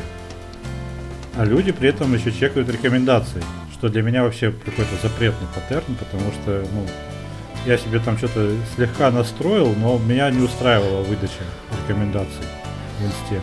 Ну, слушай, если кто-то прям сидит в соцсетях, огромное же количество людей у них прям сидит, это мы в телегу съебали, как бы, и, похуй. Читаем канальчики сами, которые хотим. Ну, а, да. У люди... меня вот телега, тикток, твиттер, блядь. Я, если это не называется на таблете, оно мне нахуй не нужно. Хороший критерий отбора, кстати, да. Я сейчас сам просто осознал. Тебя должен быть тамблер-то. Где твой тамблер, Никита? Ну-ка скажи мне. Да тамблер же сдох. Ну, в смысле, нахер он нужен? Ну, я шучу, конечно, да, он, он... нахер не нужен. Я изредка еще пользуюсь Пинтерестом, ладно. Ну, по работе референсы подобрать бывает удобно, да. Ну, потому что это лучшая из площадок, где можно подобрать референсы. Если тебе нет, если тебе нужно что-то специфическое, то ты уже лезешь на какой-нибудь DeviantArt или, или да, на, на э, полумертвый тамблер. Но мы отвлеклись. И при этом вот э, многие шеймят TikTok. Мы говорят, не могут э, примириться с новыми технологиями, хотя, блядь, ну, кардинально ничего не меняется. Извини, вот э, за, за нашу жизнь поменялось дохуя всего. И мы как-то ко всему отлично адаптировались. То есть при нас появились компьютеры, появились охуенные консоли. Мы, во-первых, начали охуевать с того, что можно, в принципе, ходить с телефоном. Потом на телефоне можно играть. В змейку было. Пиздец. Прорыв, прорыв, да. Потом на тех же телефонах, оказывается, можно было мелодию бумера поставить. Пиздец. Всегда находился в компании человек, который мог тебе наклацать по, на полифонии эту мелодию. Знаешь таких, да? Конечно. Пьяный с закрытыми глазами ночью в темноте. Легко. Да. А, а потом начали появляться смартфоны, бесконтактные. Вообще, о, оплата картами, а потом оплата бесконтактная и прочее, прочее, прочее. А я уже вот, э, кстати, уже в США начали активно вживляться чипы в запястье, чтобы оплачивать ладонью. Я так завидую, я так хочу. Ну, крутая штука на самом я деле, х... да, я бы тоже себе ебанул. Я... А люди же боятся, потому что... И откуда берется, кстати, вот сейчас с как раз таки сейчас появился этот класс людей, которые молодые, но верят в теории заговора, потому что они типа добрались, но у них отсутствует критическое мышление или что? Они такие, да, вот Боня сказала, значит так и есть. Боня против 5G. Э, я думаю, что просто никогда ничего не меняется, и тут про наше поколение или вообще какое-то поколение говорить не совсем правильно. В том смысле, что как сказать, раз уж мы поминали сегодня статистику в связи с законом Мерфи, есть всегда какой-то... Мне очень нравится нормальное распределение Гаусса, потому что, ну, как мне кажется, оно реально описывает фундаментально многие штуки, которые окружают нас в мире, начиная от самых простых и заканчивая самыми сложными. Есть какая-то там вот эта норма, которой там плюс-минус 70-80% всегда. Есть правый экстремум, есть левый экстремум. То есть политические радикалы, религиозные радикалы и всякие другие радикалы, маргиналы, наоборот, элита, маленькие кусочки с той и с той стороны, общественные структуры, которые там чем-то развлекаются как бы вот эта вот самая норма условная, которая в середине, она на самом деле никогда ничем не интересуется. Но если она чем-то интересуется, то она сугубо пользовательски относится к этому. То есть объясните мне, как нам Ильяхов завещает. Объясните мне максимально простым языком, максимально лаконично, дайте мне инструкцию к жизни, чтобы я понимал, как мне жить жизнь. То есть вот что, что в их восприятии бесконтактная оплата? Ты просто под, подключаешь чего-то там, это уже сложно, очень непонятно, куда-то надо завести карту, что-то куда-то отправить, он уже такой весь напряженный сидит, потеет, отправляет. И потом такой, значит, подносит телефон к э, считывающему аппарату на кассе. Происходит потом какая-то магия, о которой он не имеет ни малейшего представления, и кассир ему говорит, все, вы можете свое покушать теперь забирать, вы за него заплатили. Ну, то есть, как бы я знаю, и ты, наверное, знаешь, что это NFC-чип в телефоне, бла-бла, беспроводные технологии, все это синхронизируется где-то там с серваками Google или Apple, в зависимости от того, у тебя Android или iPhone, и все это синхронизируется с э, системой SWIFT, которая обеспечивает обмен данными о деньгах, поступающих из пункта А в пункт Б, с наших карт, а точнее из наших банковских счетов, потому что карта это просто физический внешний кусочек твоего электронного банковского расчетного счета, да, ну и так далее. Ну, мне кажется, что ты сейчас усложнил. Мне кажется, что я не усложнил, потому что вот эта вот вся информация, она в моей голове укладывается элементарно.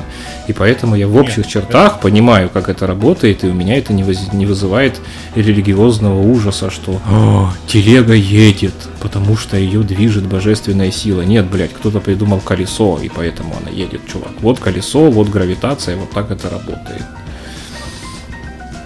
Ну, слушай, но для того, чтобы пользоваться технологиями, а, и постоянно с ними работать, не обязательно знать, как они работают. Ну вот мне кажется, что в этом Но... именно зарыта собака. Вот если ты совсем не знаешь, Например, как они у меня, работают. у меня у меня в телефоне нет NFC чипа. Я оплачиваю, ну, прикладывая карту. Точнее, я прикладываю кошелек, я не достаю карту. Ну, понятно, у меня тоже нет, потому что у меня дешниковые смартфоны, а смартфоны ну, да. с NFC-чипами стоят чуть подороже. Но я, тем не менее, видишь, все равно знаю, как это работает. Потому что я интересуюсь. А почему я интересуюсь? А потому что э, это другая херня, про которую мы тоже говорили в одном из подкастов. Э, я очень люблю по пьяни загонять эту теорию. Сейчас, наверное, получится не так вдохновленно, как я это делаю под бухом. Э, у меня есть шизофазическое совершенно представление о том, как устроено сообщество людей с точки зрения каких-то первооткрывателей, первопроходцев и вообще людей, которые лезут туда, куда лезть не надо.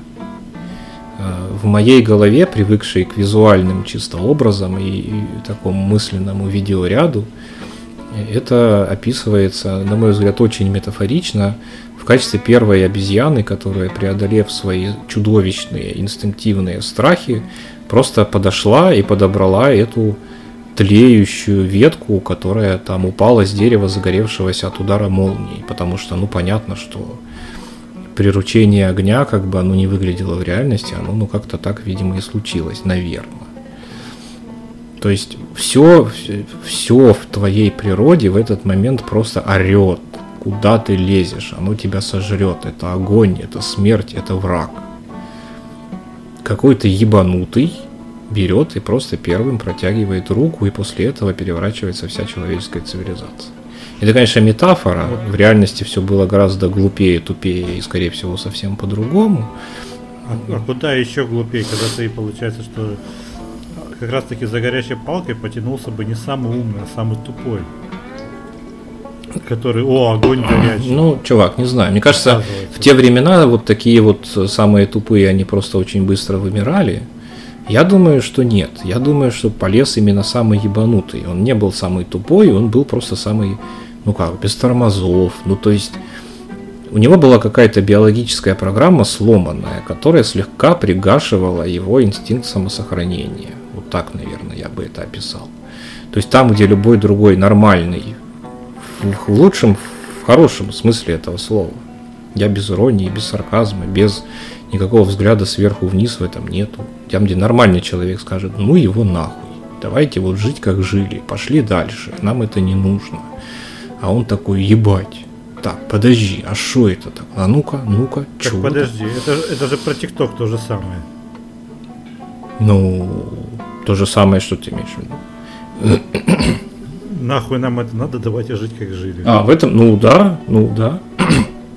Я примерно, как бы я что и говорю, что мне кажется, это такая как бы просто красивая картинка, которая я пытаюсь ей описать примерно вот как в головах у людей это происходит. То есть вот мне интересно, я это, это рассказ про меня. Вот я ебанутый как раз вот такой, вот я такой, подождите, а что там, ну-ка, а мне, а можно мне тоже рассказать? Я хочу попробовать, дайте, пожалуйста. То есть я такой прям лезу сам туда везде. А огромное количество народу такие, что это, блядь? Визит, пищит, какие-то девки там 14-летние пляшут. Да ну нахуй, нет, все, я пойду телевизор посмотрю. Ну и все, вот как-то так оно и происходит. И эта штука, это вот что, собственно, к чему я веду, эту свою бесконечно долгую, глупую мысль, что эта вещь, она вне времени и вне поколений. То есть в любом поколении, в любой стране, в любой культуре – вот это вот нормальное распределение Гаусса, с которого я начал, оно работает всегда. Именно поэтому это универсальный фундаментальный закон. От древней Индии до викторианской Европы 80% народу всегда говорит, ну его нахуй, и проходит мимо. Ну, то есть сейчас эти люди пугаются ТикТока и чипов, вживленных в руку. Не знаю, там 120, 100, 140 лет тому назад они шарахались от паровоза таким же образом. Но, блядь, ты, ты говоришь, что эта мысль глупая, на самом деле хуй тебе, блядь, нормальная мысль. И она, к сожалению, объясняет все последующие теки, которые я хотел бы высказать. Потому что вот э, помимо непринятия новых технологий, школы перешли на дистанционку. И там ну, родителям этих детей, которые учатся на, на дистанционке, многим из них столько же лет, сколько и нам. Чуть младше, чуть старше. Ну да, конечно. И множество из них же такие, что это такое, бля, какого хуя, что так неудобно, бля, фу, э, э, зум, что такое зум, да я ебал ваш зум, я знаю файлообменник Skype и все. Да, да, да. Те прекрасные люди, которые за деньги покупают себе установку программ в салоне МТС. Да. Блять, там тебе скачивают ТикТок, типа Инстаграм? Ну да. Установка приложений, установка приложений из Google Play. Это не рофл, это платная услуга. Да, да бля. Ну, вот знаешь, вот как бы я, я конечно, все понимаю, но бля. Ну да. Да. Это как недавно было. Я прочитал, что Елизавета якобы, ну я думаю, что не якобы, за всю свою жизнь э, ни разу не вымыла ни единой тарелки, королева Елизавета, не вымыла ни единой тарелки, не сделала себе самостоятельно ни единой чашки чая. И я подумал, что пиздец, а вот что-то у нее в жизни, если вдруг изменится. Ну, понятно, что ее, в ее 84 года уже вряд ли что-то, или сколько там, 90 миллионов. Не знаю, она просто бесконечная. Что вряд ли что-то изменится в ее жизни, что ей придется сделать самой себе чай. Но представь, человек, возможно, не знает, как это сделать. Не знает, как приготовить чай. Ну, на самом деле она может и не... Нет, ну, блин, она, наверное, знает все-таки. Но сам образ, Но да, работ- сам образ отличный, да. Я думаю, что на самом деле она знает, потому что она же там вместе со своим мужем, а, как, как, как его там, король Эдуард, по-моему, это был, да? Нет. Ее муж не был королем никогда. Нет, он же у нее был был королем. прин- принц-консорт Филипп, по-моему, его звали. Не, Филипп это ее сын. Да. Ну, короче, как-то... Филипп это, Филипп это сын э, ее старший, который муж Дианы. Мне почему-то принц Гарри лезет в голову, но это точно один из каких-то внуков. Гарри это внуков, который уже- причем а не сыновей. Это уже, это уже с внуков, это уже причем, по-моему, который отреченный. Да, его ж вроде кикнули, потому что он не ту бабу в жены взял, да. Там какая-то такая да, да, да, история. да, да. А, но не важно. Это мы сейчас какую-то желтушную монархию уходим. Но вот установка приложений за деньги, это вот ты нахуя тебе, блядь, это приложение нужно? Вот, и, вот если я я хочу в инсту, но я слишком тупой, чтобы установить инсту, Ну, чтобы, блядь, на ютубе наверняка какой-нибудь школьник, блядь, рассказывает, как установить инсту. Ну, я не знаю, для меня как, как бы с точки зрения какого-то там юзер-кейса это тоже загадка. Просто как можно прийти к тому, что ты не способен Блин, ну вот же кнопка, ссылка, все красиво сделано в современном интернете. Просто нажми и, блядь, э, не знаю, короче. Причем, причем тебе даже на клавиатуре ничего набирать не нужно, потому что тебе нужно нажать, ну, условно, Google Play или App, э, App Store, выбрать самое популярное, он тебе скажет, а у тебя не установлен Инстаграм. Ты такой, установить Инстаграм. Все. Ну да, Все. по сути, да. Как эти люди, блядь, живут вообще? Это, конечно, возможно, какой-то шейм, блядь, и какое-то высокомерие, но что это типа заводские ребятки, которые такие чисто дом работа, дом работа, по пути пивка, блядь, и вечером телевизор, блядь, с каналами. И ты типа нихуя не выбираешь, ты смотришь из того, что тебе предлагают, и все. Ну, отчасти, наверное, да, но с другой стороны, мне кажется, что и среди вполне как бы цивильных горожан таких немало. Я не знаю, это какая-то, ну то есть, мне очень сложно это понять, потому что я сам совсем не такой.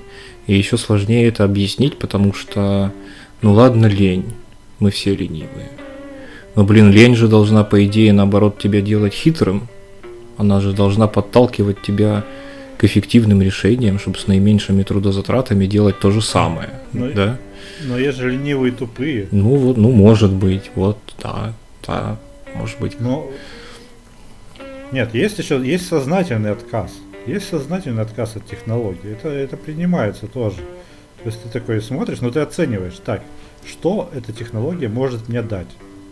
Ничего особенного. И просто сносишь ее херам. Как я, например, устраивал себе TikTok детокс, когда я понял, что я в нем залипаю, как вот э, по 3-4 часа в день. Э, сейчас я его заново установил, но я больше там получаса-часа в нем не провожу.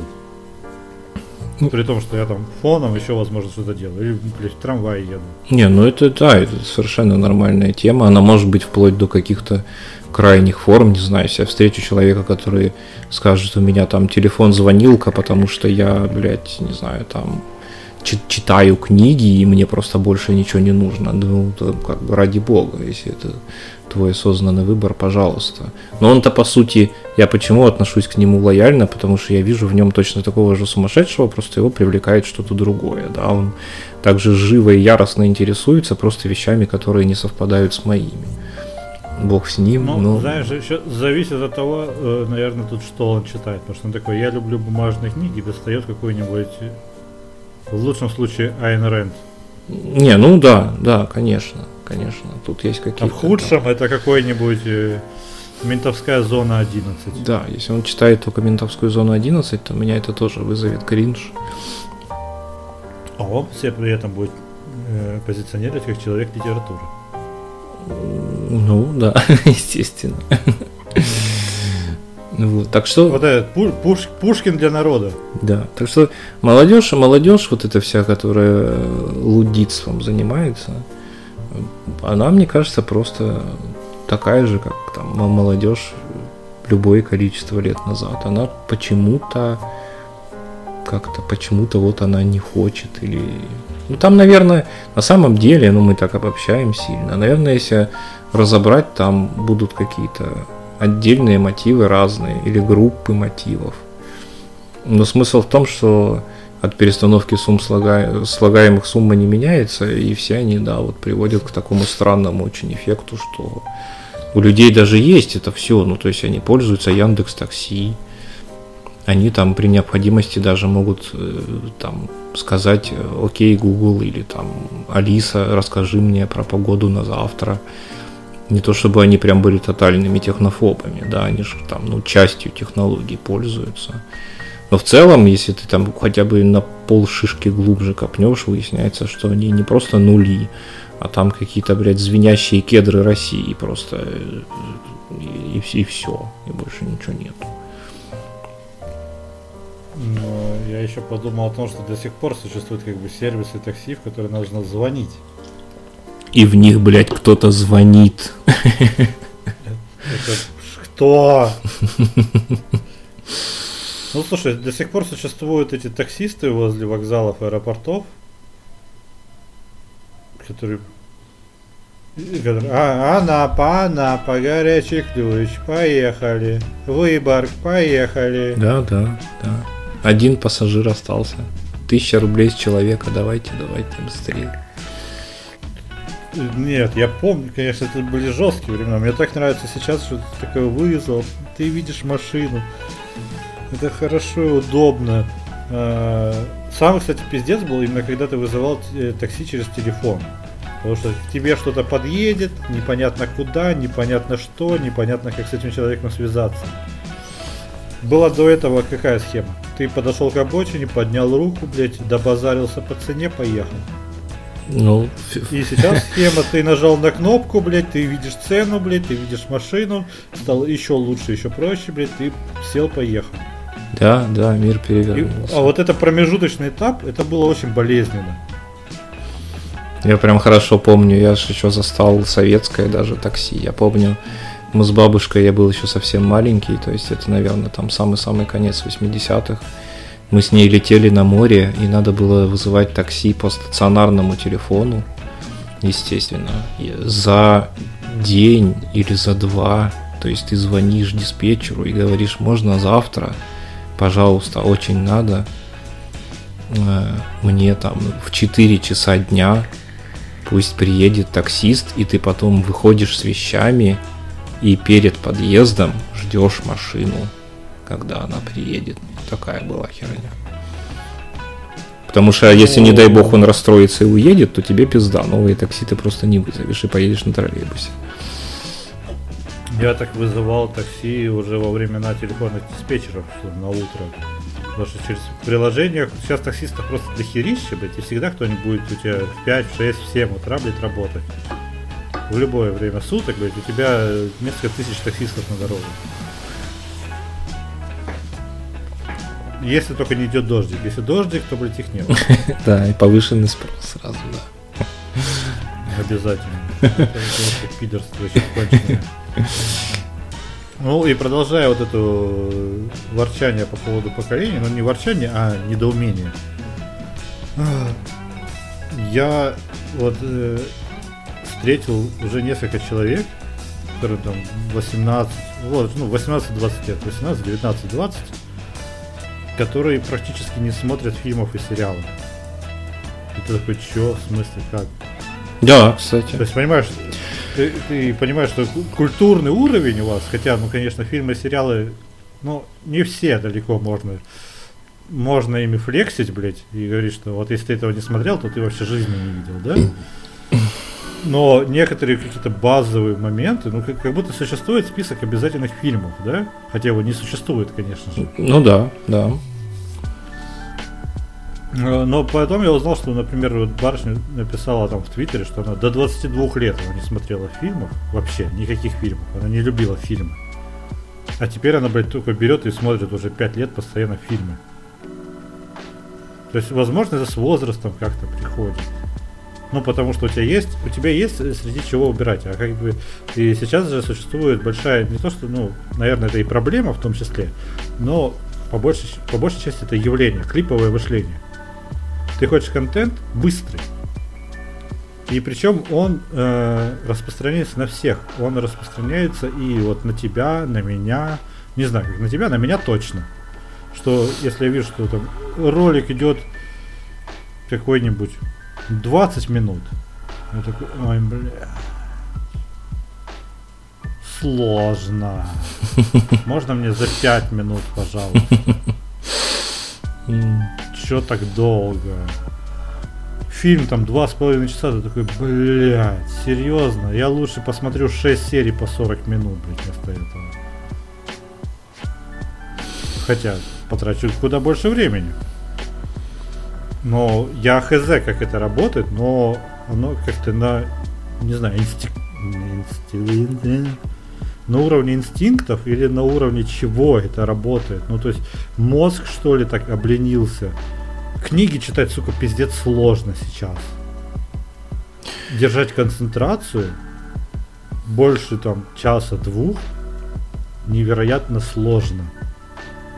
Ну, мне кажется, нас уже... Все мы, все мы сейчас, когда смотрим, извини, что прервал, э, все мы сейчас, когда смотрим фильмы, мы по-любому несколько раз заглянем в телефон. Вот по-любому.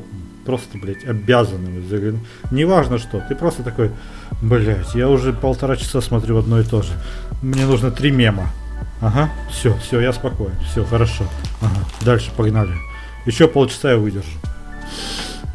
Ну, мне кажется, тут какая-то, как это сказать, жалко. Хотя, что жалко, может быть, это кто-то исследует, просто я ни хера не в курсе, потому что я никогда не копал специально. Про клиповое мышление, с одной стороны, да, с другой стороны, ну вот мы смотрим какие-нибудь там, а, как это, блядь, назвать-то, AAA сериалы, и там одна серия обычно идет час, и если подумать, это не так уж и мало. И мы, естественно, смотрим их часто запоями. То есть мы берем и просто смотрим 3-4 серии. То есть это, блин, 4 часа, это ничем не как бы не меньше, чем какой-нибудь один фильм там. Ну вот я это же в пример приводил. Полноформатный.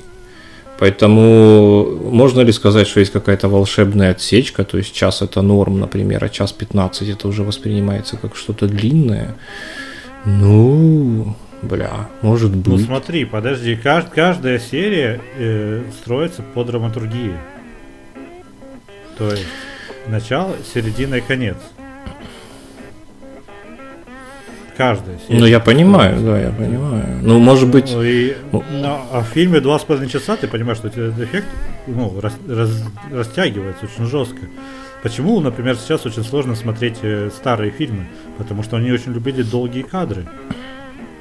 У них нет вот этого активного монтажа. У них нет действия в кадре. Ну да. Это такой, бля... неторопливая экспозиция, да, да, все вот это вот. Мне, да, вот эти просто, когда тебе показывают пейзаж, и потом на горизонте появляется телега, и эта телега медленно едет в реальном времени, а при этом камера стоит статично. Да. Тебе просто 5 минут, блядь, показывают, как камера едет к тебе. Хорошо, что 5, а не 10. Нет, ну видишь, я не знаю. У меня в этом смысле я могу, э, тут, наверное, прозвучит как какое-то э, хвастовство, но тем не менее. Я, например, все еще могу фильмы смотреть, вот как я их смотрел там по, по олдскулу, короче говоря. Я могу полтора, даже два часа выдержать вообще, по сути, не на, ну там, отвлекаясь на поссать, грубо говоря, если приперл. А, но с другой стороны, да, наверное, это оно может быть тогда не клиповое, как это правильно назвать-то? Слушай, ну я не знаю, в чем проблема, например, в кинотеатре я не залипаю телефон. В кинотеатре я прихожу, ну я уплочено, блядь. Я, блядь, каждую секунду искал. Трейлеры, блядь, пожалуйста. Блядь. На все 250-300 рублей, блядь. Я все посмотрю. Ну, во-первых... Я титры, блядь, досижу. Во-первых, уплочено. Во-вторых, мы с тобой когда говорили там про вот этот, про творцов какую-то очередной раз э, я же загонял, что очень много в этом, ну все-таки это ритуал, все-таки ты такой вот пришел в особенное место для особенного времяпрепровождения, наверное, поэтому ты Ну и там есть, легче есть свои правила. Ты как бы, если ты человек э, вежливый, ну как бы этикет, Ну да. не да, доставай, Да, да. не доставай хуйню, которая будет светить в ебало, блядь, кому-то сзади. Или сбоку. Да, да, ты просто будешь мешать в конце концов. Понятное дело, что это- этот человек, блядь, у тебя сзади по телефону пиздит, а сбоку носки стирает. Или храпит, как мразь. Но тем не менее. А дома, дома, пожалуйста. Я вот вчера такой лег на диван, включил фильм, достал телефон, время от времени посматривал на экран, а потом такой, в смысле, а что происходит? Просто я отмотал назад и смотрел уже нормальный фильм, потому что я нихуя не понял. То есть ты просто упустил какую-то такой- логическую эту самую. Там, там почему-то решили, я не очень люблю этот прием, когда он используется просто так. Когда хронологию перемешивают. А, То понятно. есть, то есть 2004, 2011, 2012, и, и это там все постоянно перемешивали. Ты такой, что в смысле как? При том, что актер, ну, фильм достаточно средний. Он такой тяжеленький, но средний. Там про очень странных педофилов был. Я хуй знает, откуда у меня этот фильм на винте взялся. Я до сих пор на своем винте нахожу очень странные фильмы. Еще, возможно, со времен проживания с тобой. Ну, что-то когда-то скачал, да, видимо. Что он- я смотрел фильм Пленница, я не знаю, ты, я, блядь. И Я опрашивал не так много людей и по поводу того, почему фильмы сериалы не смотрят. Оказывается, что не, что-то смотрели. Есть несколько любимых фильмов. На этих фильмах ну, там было просмотрено ну, 10-20. Но это ничто. Сериалов там, ну, тоже 5-10. Опять-таки, это ничто. Ну, в масштабах, блядь, явления Ну да, это капля в и море. потом, вот мне барышня говорила, что ей просто э, неуютно и некомфортно смотреть что-то новое в одиночку.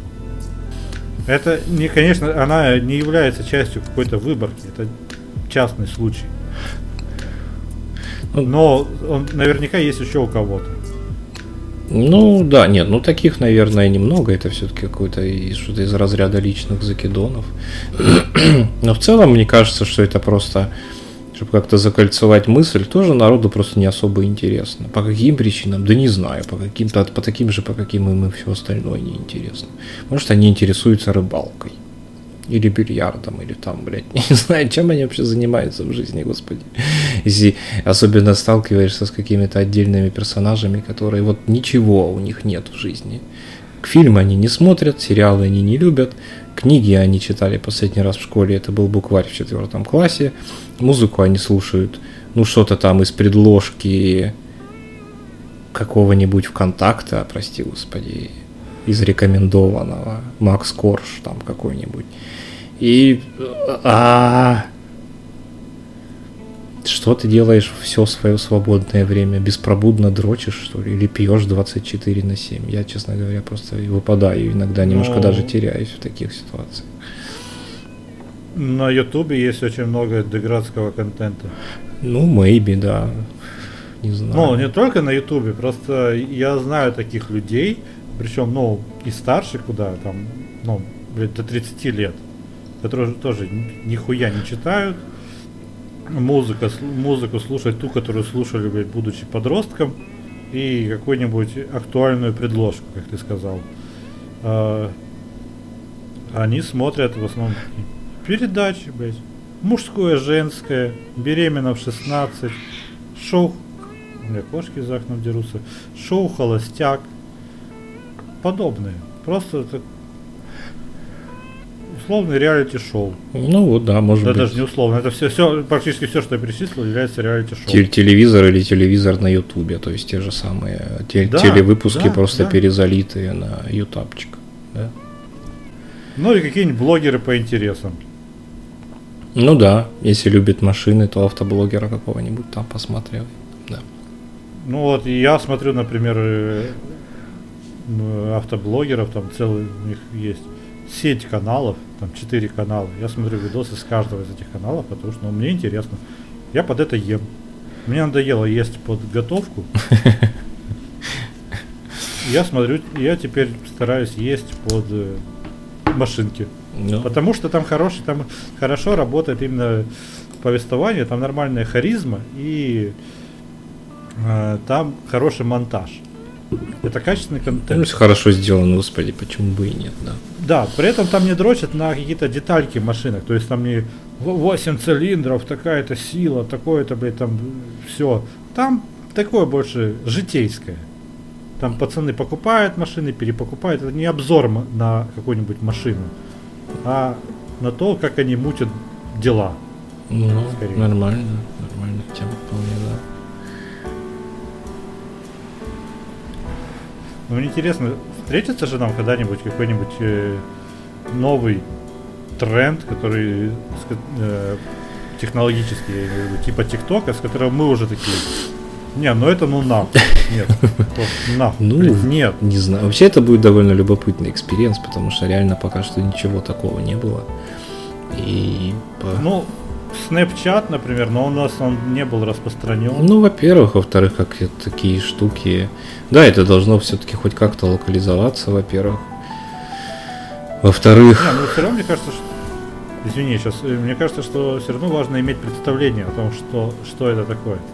Потому что люди... А, ну вот, кстати, стримы же смотрят огромное количество людей.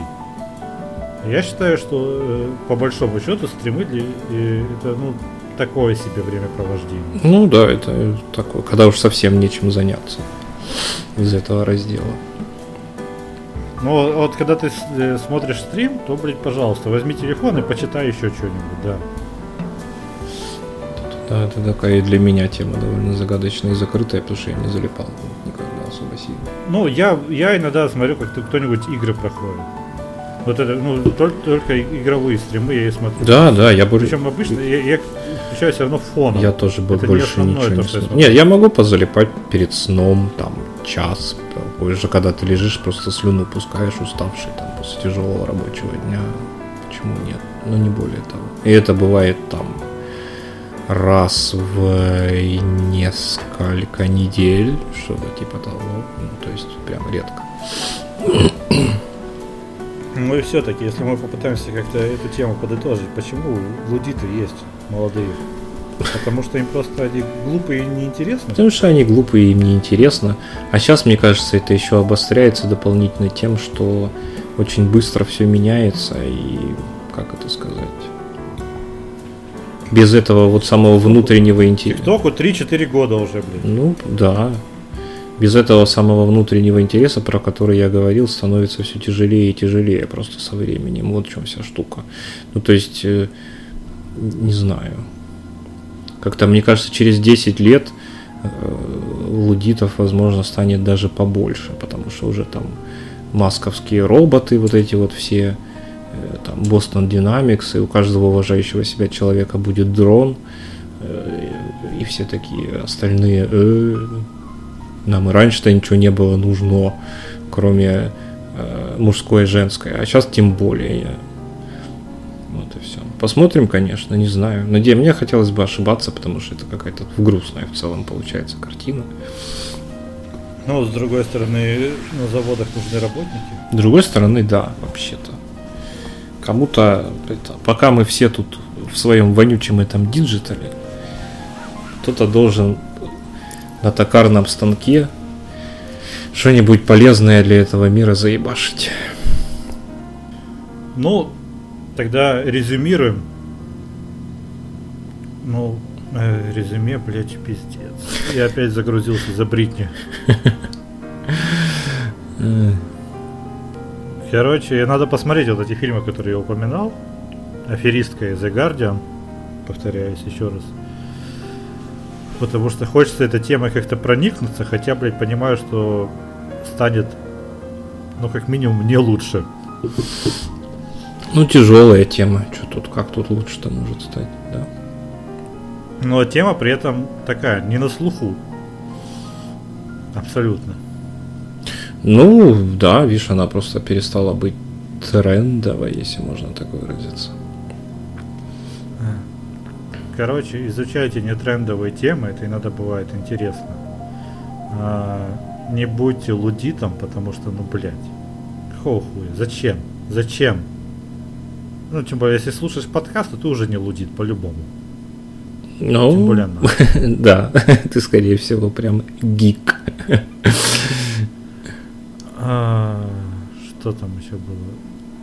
Когнитивные искажения не изучаем, мы тебе сами все расскажем. И ну, а новости, они новости, что там, блядь, Шрайер, Куколд, все куколды, а мы молодцы, блядь. Аминь. Да, котики, старайтесь э, не попасть э, под опеку. По крайней мере, судя по тому, что сегодня рассказал нам Никита, это как-то очень уж прям страшно, какая-то жив, живого мертвеца превращаешься, честное слово. Вот, и... Да, в раба ты превращаешься. Ну, в раба, да, можно и так сказать. И... Не знаю. Ну, в смысле, наверное, искусственно это создать невозможно, но все-таки, если что-то вас э, отталкивает из современного хай-тека, нас окружающего, попробуйте хотя бы в качестве эксперимента этим воспользоваться, а может быть даже, черт возьми, в этом чуть-чуть разобраться. И может быть вы откроете для себя какой-нибудь очередной дивный новый мир, который потом вас будет или радовать, или веселить, или как-то просто делать вашу жизнь проще. Они же все, как бы, ну, в теории, все эти технологии для этого созданы. Не стесняйтесь. Ну и закончим еще на том, что несмотря на то, что здесь нет вырезанного контента, шлите донаты. А, отдельное спасибо в очередной раз Лине. Если звук у меня лучше, чем предыдущий, а я надеюсь на это, чем предыдущий раз, то, то уже в том числе и благодаря ей, потому что я пизжу, записываю этот подкаст через pop-up. Не тот, который pop-up, а который другой pop-up. Как это называется, хуйня? Фильтр? Pop-up. Звукофильтр? Pop-up. Pop-up. А, pop-up. Да, pop-up. Pop-up. Хотя, конечно же, нам нужна стойка. Артему тоже нужен попыт. Потому что я сейчас на очень ебаной конструкции это все установил. И, возможно, к выходу этого подкаста мы сделаем Patreon. А расскажем мы про него уже в 45-м выпуске, потому что пора. Да. И там да. же, и там же мы создадим цель на спецвыпуск скандинавский. Но сначала продумаем, что нам для этого нужно и сколько это будет для вас стоить. С любовью, Никита Медведь. Пока-пока, котики.